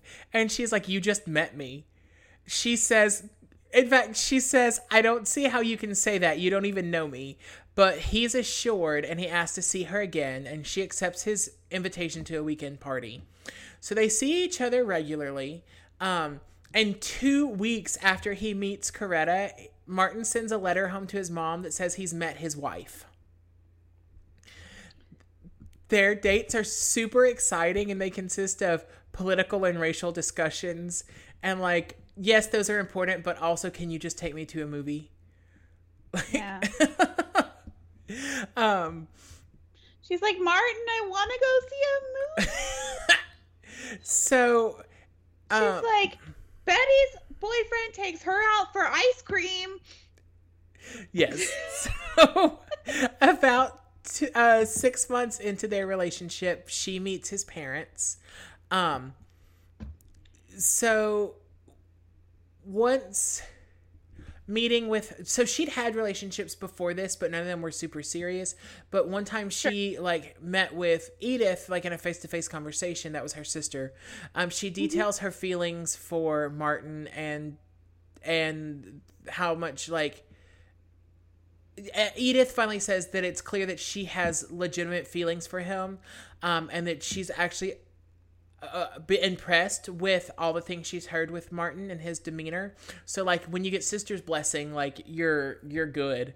Um, so, Coretta envisions her future in the music industry. Like I said, she was studying music. She was a very um, gifted soprano and a pianist, and she was like kicking Yes. ass at the music conservatory. In the movie, when she goes to talk about, uh, or talk to uh, Betty's class when Betty's teaching, you know, they open it up for questions. And of course, one of the girls is like, Did you always think you'd be a political activist? And she's like, L O L. No, I wanted to be an opera singer. I I would have loved if then she tried to sing and Mary J. Blige cut her off and this is took singing, over. girl. yeah. So um and she says though that she knows that she can't pursue music that seriously if she's going to marry um Martin Luther King because he wants to be a minister and like the world would just be so very different. Um but Yes. he um, possesses the qualities that she likes in a man, she said. So she found herself becoming more involved with every passing moment. Um, So when she finally meets these parents, because I mentioned that and then kind of got off track, um, when she finally meets the parents, they are unimpressed. Oops. And um, the the talk turns to her uh, plans of a career in music and how that's not fitting for a Baptist minister's wife. Um, so she doesn't say anything. She just glares at him like, because Coretta Scott knew what she was doing. Um, so then Martin Sr. asks if she takes his son seriously.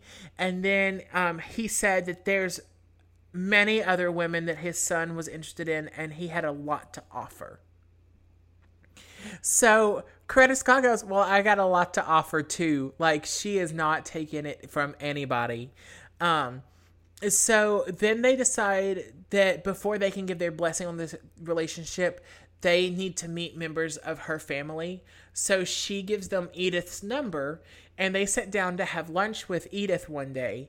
And Martin Sr. starts to ask Edith about the relationship between her sister and his son. And Edith crosses her arm and says that um, Coretta is an excellent choice for Martin Luther King, but that she did not need to bargain for a husband. So. Shots fired. right? So, um, on Valentine's Day of 1953, they announced their plans to marry. Um, they set a wedding date in June, but um, I don't understand this statement that Coretta did not have a commitment to marrying King. So I don't know if like they set a date, but he hadn't officially proposed or what, because he Okay. he did eventually propose, um, and clearly they got married. Um, so when he he decides he wants to go get his doctorate and he tells his family he's getting a doctorate and he's marrying Coretta. And that's when Martin finally like Martin Sr. finally gives his blessing. In 1964, Time profiles Martin Luther King Jr. because he's chosen as man of the year. Um and Aw. they refer to Coretta as a talented and promising young soprano. Um, so they get married, and it's a very simple ceremony on the lawn of her mother's house on June 18th of 1953.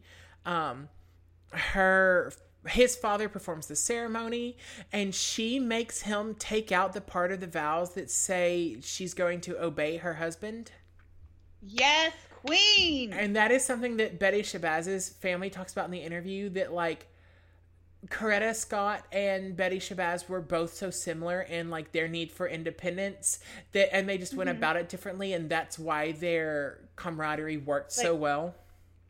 Okay, yeah, that makes sense.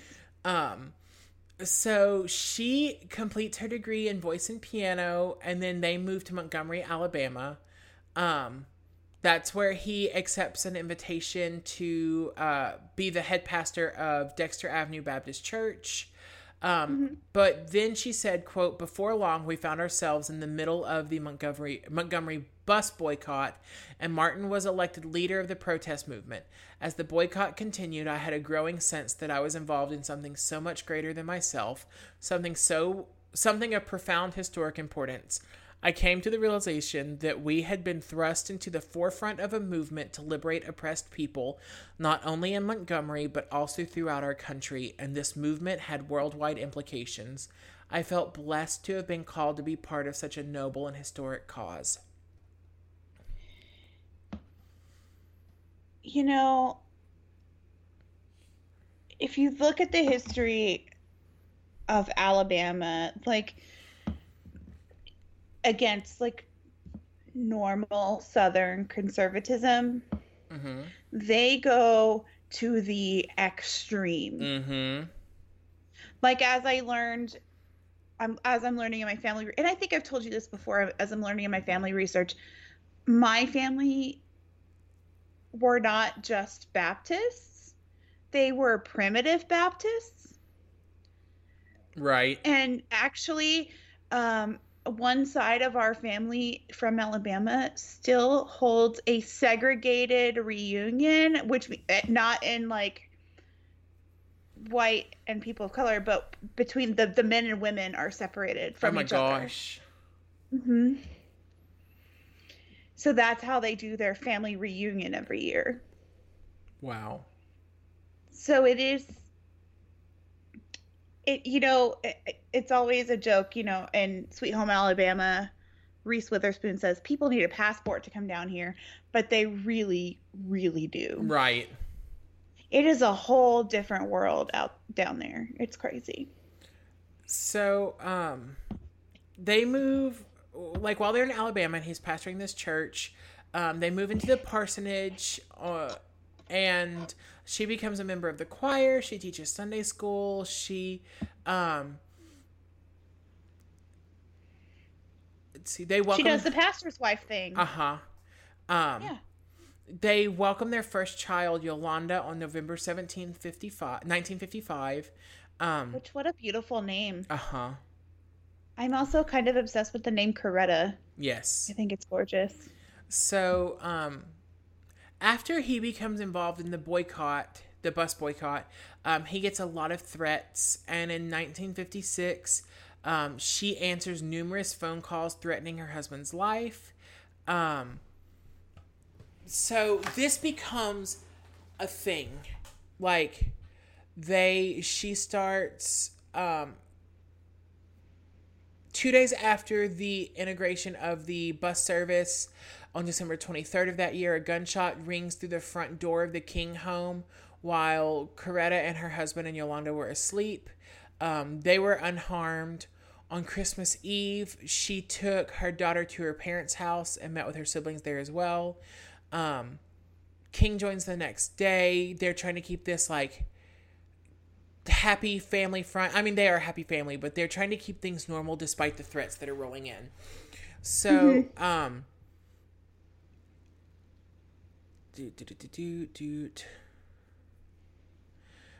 So, as 1956 gets rolling, Coretta takes a more active role in advocating civil rights legislation. Um, she makes her first appearance at a concert that year in a high school auditorium in Birmingham. Um, the performance is um, sponsored by Alpha Phi Alpha, which is her fraternity. Um, she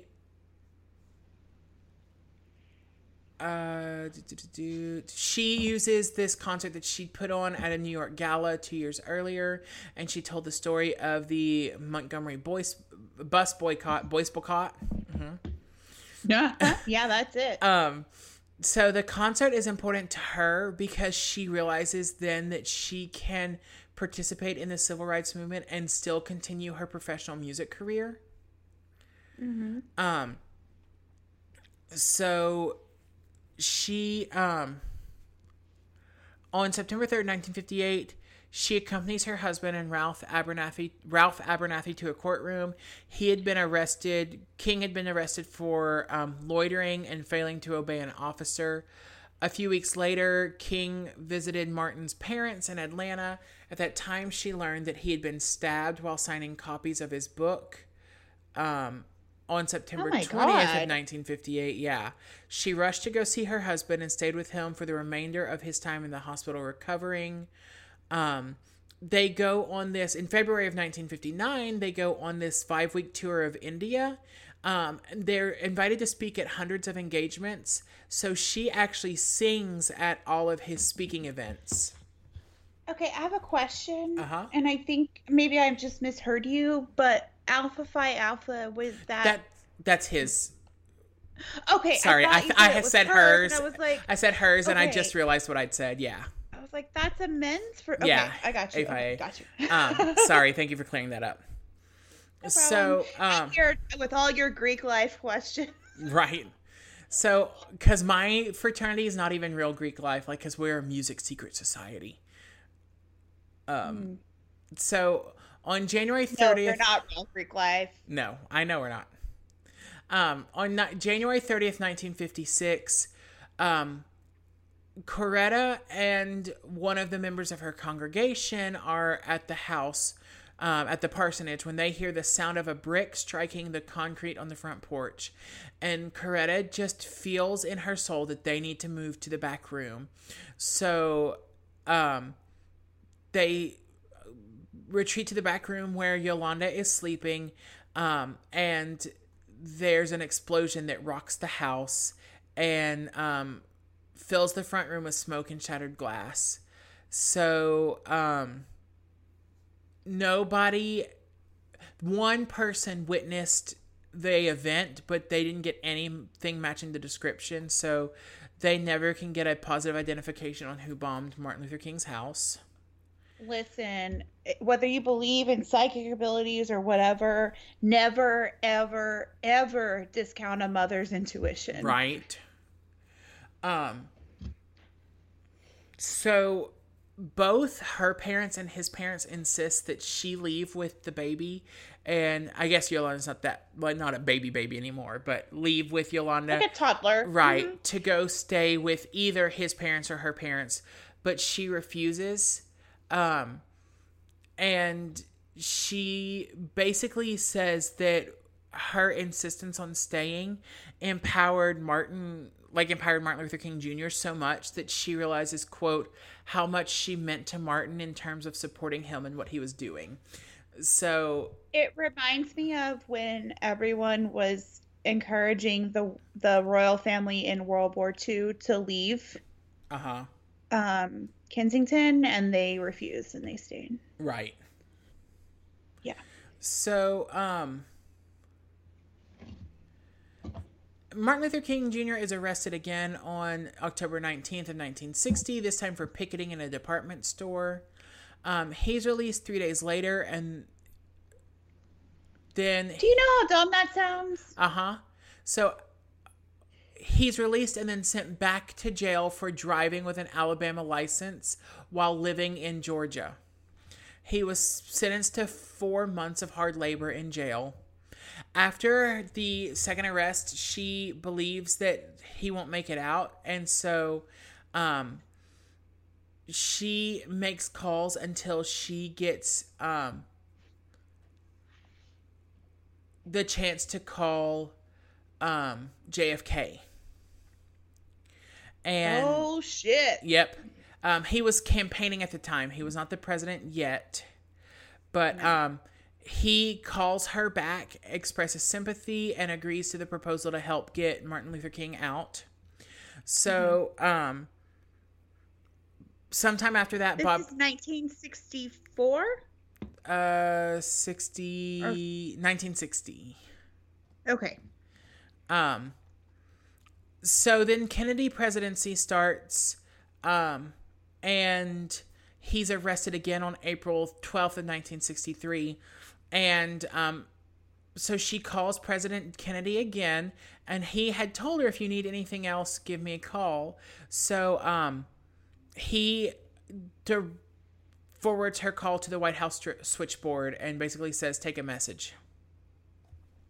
So this is kind of when she sees that the um that their movement is only convenient when it's convenient. Like it's only important when it's convenient for somebody and when it's not then it's not.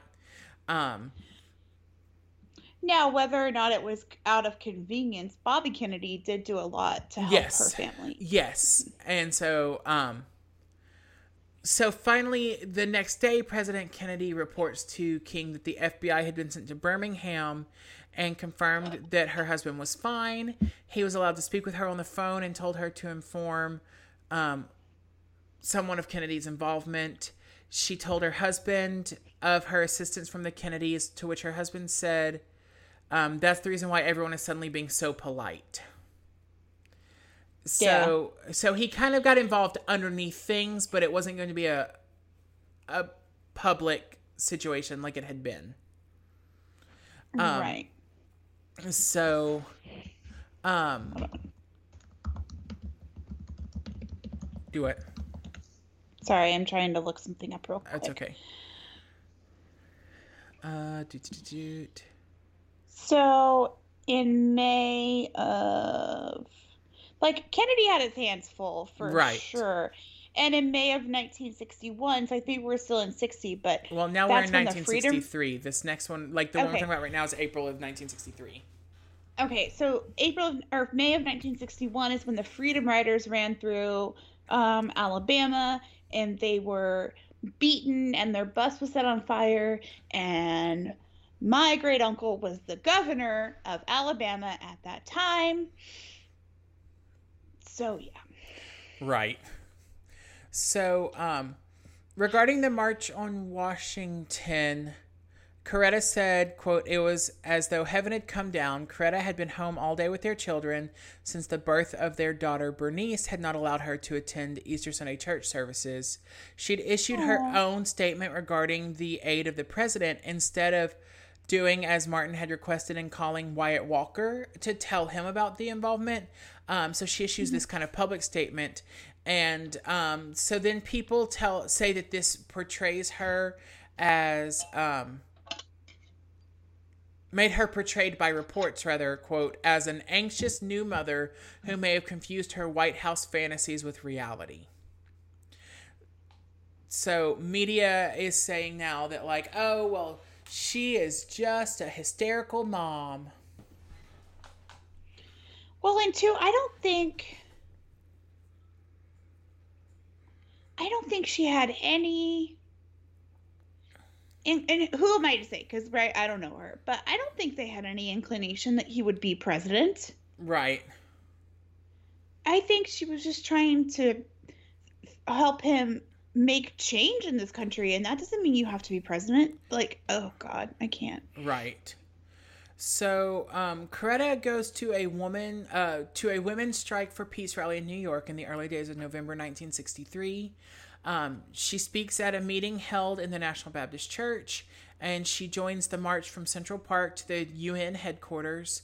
The march was timed to celebrate the group's second anniversary and celebrated the successful completion of the Limited Nuclear Test Ban Treaty. And this is when they um, learn of JFK's assassination when reports initially indicate that he'd only been wounded. Um, yeah King joins her husband upstairs and watches as they announce the president's death, and then she sits and has to be Martin's strength because he's so shaken because the Kennedys had done so much for him at this point.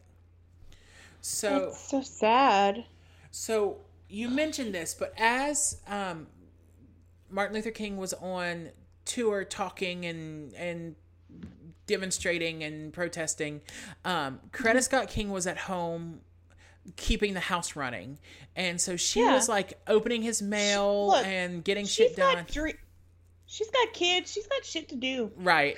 Um, and so the way they the way that everyone reports this is like she was going through his mail, but she was opening his mail and like paying bills and shit like that. Like now in the movie they don't dance around that they, she says like i always open his mail Right. it was not like a yeah Right.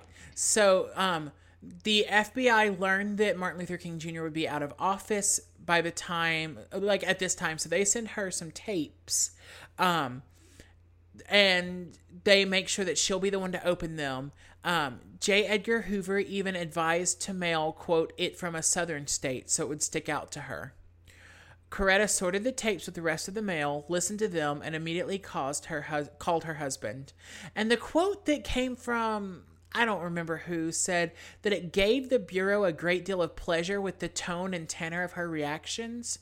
But the more I read, it's more like she was like, This came. Is there anything I need to be worried about? What is going on? So it's not accusatory so much as like, What the hell is this? yeah Um, also i have a feeling at that point in time they would have been it, anything would have given them great pleasure right, to get a rise out of her at all right. you know Um, so she and her public statement was, I couldn't make much out of it. It was just a lot of mumbo jumbo. So these tapes were supposed to be the recording of him having some this some illicit affair, and it, attached with it is a letter advising Martin Luther King to kill himself and not accept the Nobel Prize. Um, and I, i, was mean that sounds like a crime yeah, huh? Um so I the full text of the letter is available on Wikipedia and several other places. Um I read through it and it's written ambiguously enough so you can't say that it says to kill himself, but it says to kill himself. Um it names some of his like some of his um women contacts by name and says that they're the women he's having these affairs with. Um so he like i said earlier he basically flat out goes this is the fbi i. Know they're out to get me. I think they have our house tapped. Like he calls them on their bullshit. And so years Okay. later all of this gets declassified and guess what? He was right. So I have a question, and Uh-huh. it doesn't really matter one way or the other.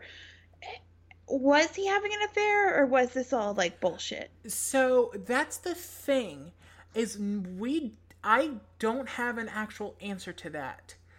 She has never said that he had an affair, but there are official statements that he was. Um, But one of the interviews that she gave later in life, um, she said nothing go- was going on. I would know. A wife always knows. It's just well, first of all, it's interesting because whether he was having an affair or not, he was still like an amazing man and fighting for rights of our country, which if you ask anyone in Congress if having an affair should preclude you from being a member of Congress, they're going to tell you no because they all have affairs.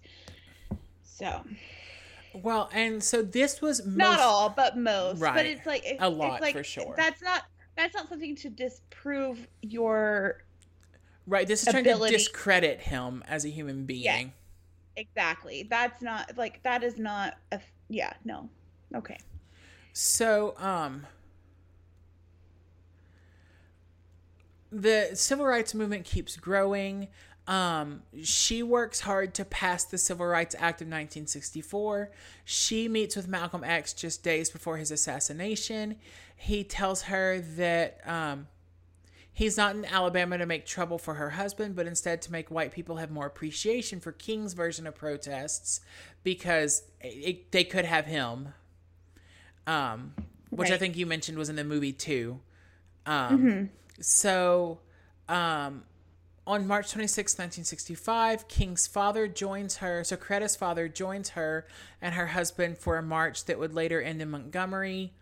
Um, her father, for the first time, caught a glimpse of America's true potential, she said, and um, called it the greatest day in the whole history of America after seeing chanting for his daughter's husband by both Caucasians and African Americans. So he is empowered by seeing that Aww all this work is not for naught.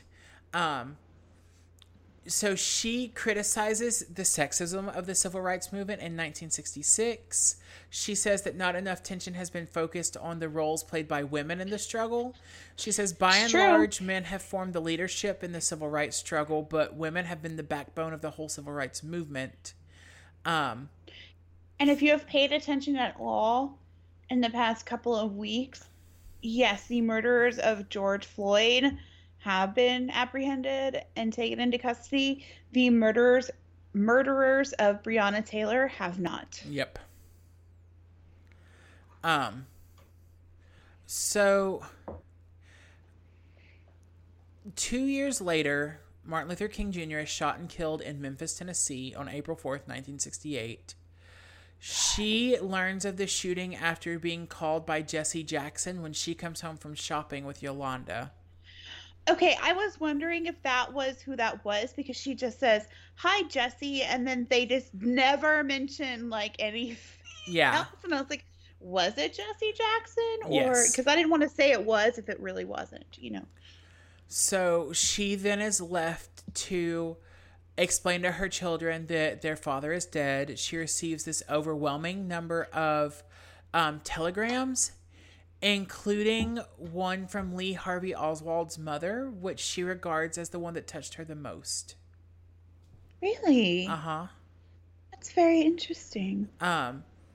So also, if you don't think he acted alone, you're nuts. If you don't think the assassinator uh, or the, the murderer of Martin Luther King Jr. acted alone, you're also nuts.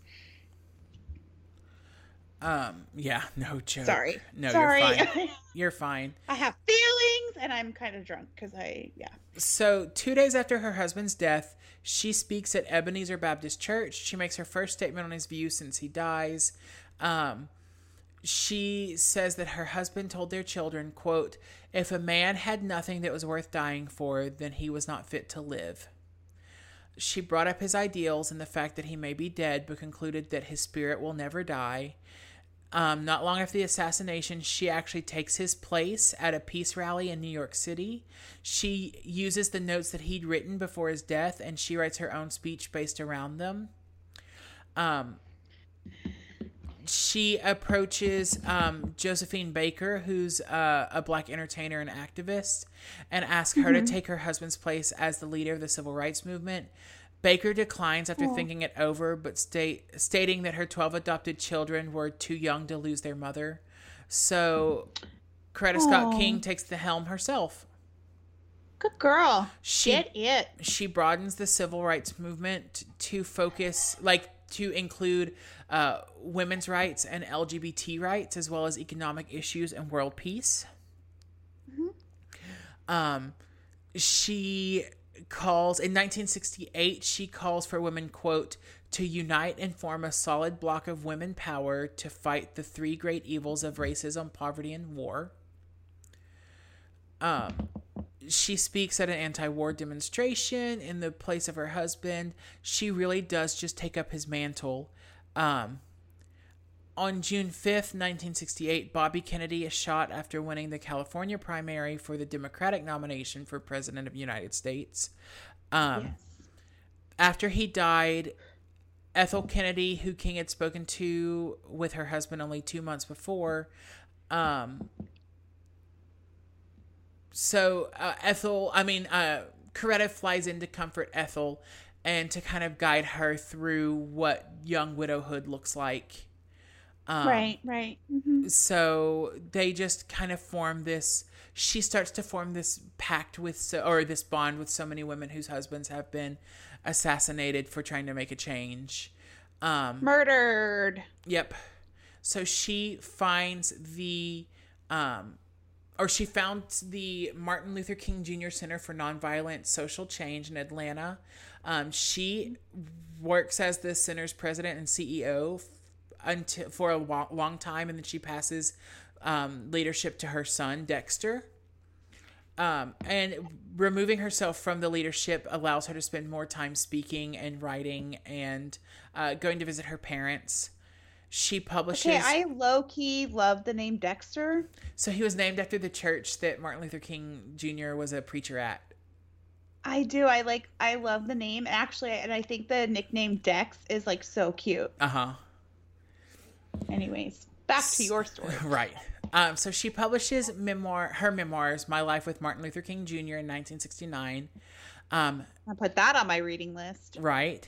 Nixon is advised against visiting her on the first anniversary of um, Martin Luther King Jr.'s death since it would cause outrage.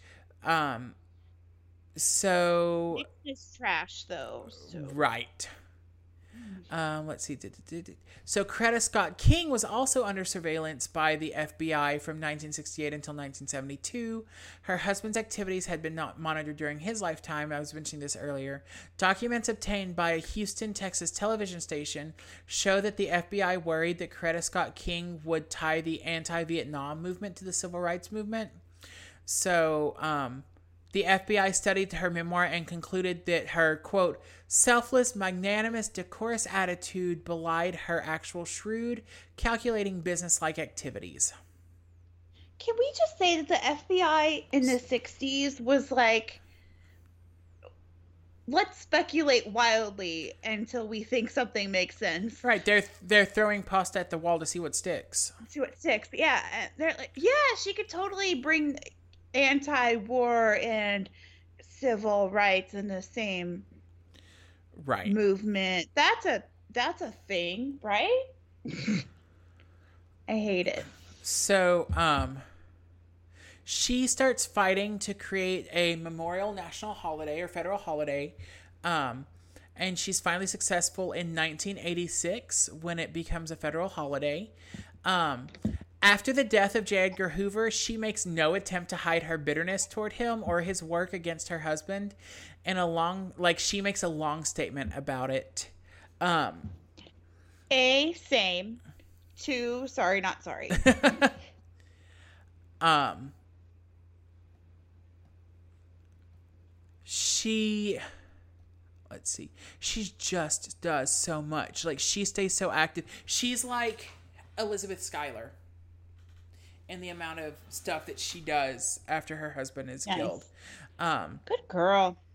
so do, do, do, trying to skip ahead because all this is was interesting to me but not super important um so in the 1980s she um makes a very public speech about her opposition to apartheid and um, she participates in a series of sit-in protests in dc that prompted a nationwide demonstration against south african racial policies um, she takes a 10 day trip to South Africa in September of 1986. Um, she cancels a meeting with the president of in South Africa, but the next day she meets with um, other significant leaders. Um, she met, met with Nelson Mandela during this time. She calls it one of the greatest and most meaningful moments of my life. Um, sorry, no, she met with uh, Winnie Mandela because at the time Nelson Mandela was still imprisoned. In Uh, prison, yes. Yeah, and so um she draws a lot of comparisons publicly between the United States civil rights movement and the things that Nelson Mandela was going through. Um, Mm-hmm. She then er, has a meeting with Ronald Reagan and urges him to approve economic sanctions against South Africa.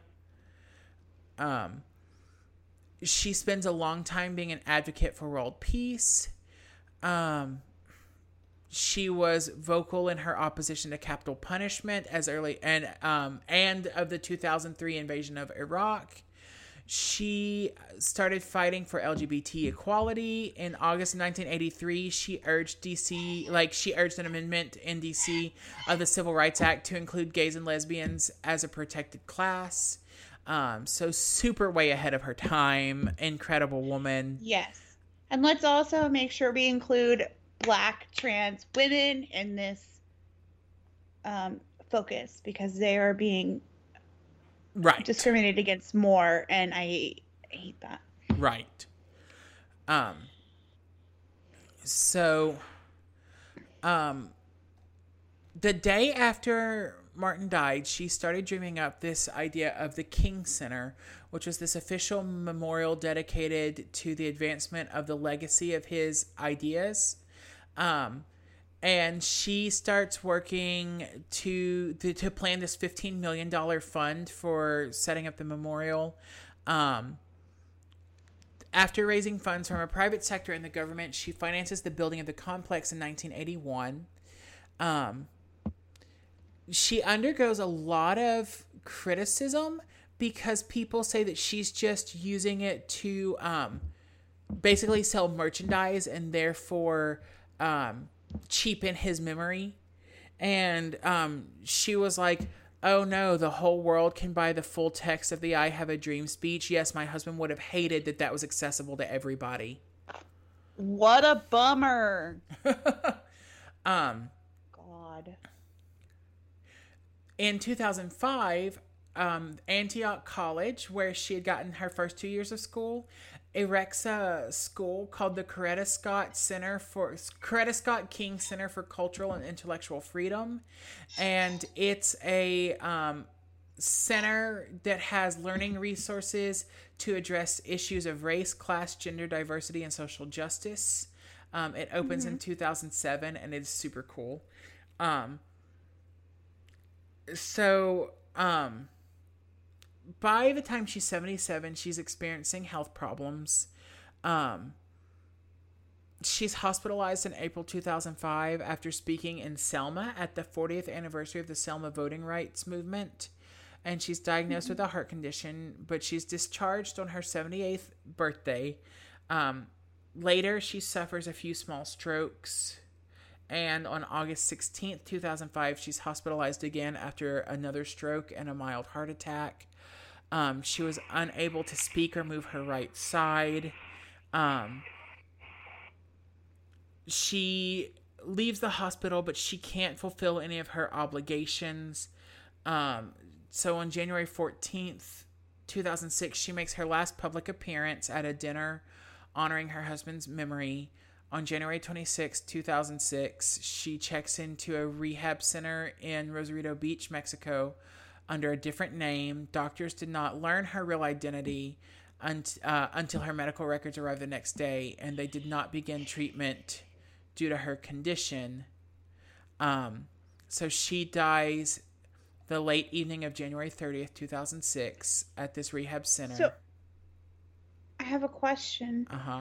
Did they not treat her because they didn't know who she was? No, so um, Okay. They didn't treat her because once they learned how advanced her heart condition was, they didn't Okay, have okay. options. Um, Okay, okay. I that I understand. I was like, wait, because they didn't know she was Coretta Scott King. That's not okay. So but she was. okay. It sounds like she was trying to hide her identity so that they could try something. I don't know that to be true, but that's kind of what I gathered. So maybe like an experimental right. procedure. Okay. Um, okay. Which how oh, She God. was undergoing this holistic healthcare in this country is also fucked. Thank you for coming Um, to my TED talk. Right. So she was undergoing holistic therapy for her stroke and then advanced stage ovarian cancer. Um, and that was the thing they couldn't work on. Sorry. So um, the main cause of her death, though, was respiratory failure due to complications from the ovarian cancer. Um, her funeral lasted eight hours, and it was attended by everybody. um, Just everyone went. George W. Bush, Bill Clinton, George H.W. Bush, Jimmy Carter, their wives, um, except for Barbara Bush, who had a previous engagement. The Ford family was, was this? 2006. Was Reagan still alive? I don't know that answer. Okay. Um, Barack Obama attends. Um, of course. Carter, like Jimmy Carter and uh, Reverend Joseph Lowry deliver funeral orations. Um, dude, dude, dude, she received a hundred thousand awards in her lifetime.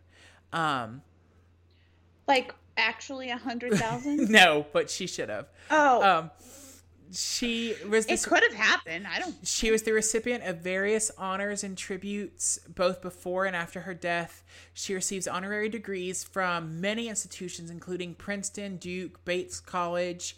She's um, honored by both of her alma maters in 2004. She receives a Horace Mann Award at Antioch College and an Outstanding Alumni Award from the New England Conservatory of Music. Um, in 1970, the American Library Association begins awarding a medal named the um, Coretta Scott King Award to outstanding African American writers and illustrators for children's literature. Oh, nice. In 1978, Women's Way awarded her the first Lucretia Mott Award for showing a dedication to the advancement of women. Um, Okay. She receives the freedom the for freedom award for the freedom of worship. She receives the key of life award from the naacp she receives a candace award for distinguished service from the national coalition of 100 black women.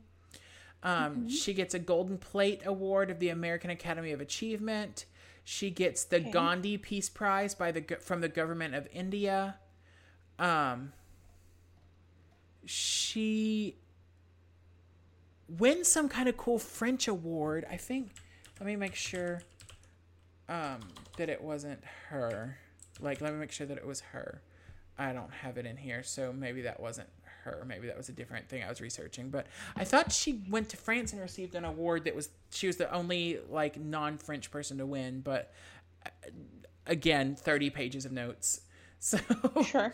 um they Super Bowl XL, I don't remember what those numbers mean, but um is dedicated to King and Rosa Parks and I know that those two women want their memory um tied to the world's largest um advertising fiasco that's, you know, a real good way to honor them. Um Oh my gosh. the children of both So, Parks L. Hold on. Keep going. The children of both Parks and King help Tom Brady with the toin- coin toss at the beginning, and um, two choirs representing the home states of Coretta Scott King and um, Rosa Parks sing the national anthem. Um, and she's inducted in the Alabama Women's Hall of Fame in 2009 and the National Women's Hall of Fame in 2011. Also, XL is 40. Thank Super you. Bowl 40. So yeah, just two incredible women that I had the great pleasure to read about this week. I am kind of jealous of you for getting to like do the actual research this week. Well, you got to see Mary J. Blige, so I think we're even. Yeah, I guess. All right. Well, we are at two hours and 15 minutes, so I think it's time to go ahead and wrap this up. Thanks for hanging in there. Thank you. Uh, find us at all the socials. Shoot us a message, rate, review, subscribe. We love you. Um, next week, we are watching Daughter for Sale. Yeah. And uh, don't forget to eat your vegetables. And charge your phone. Bye. Bye.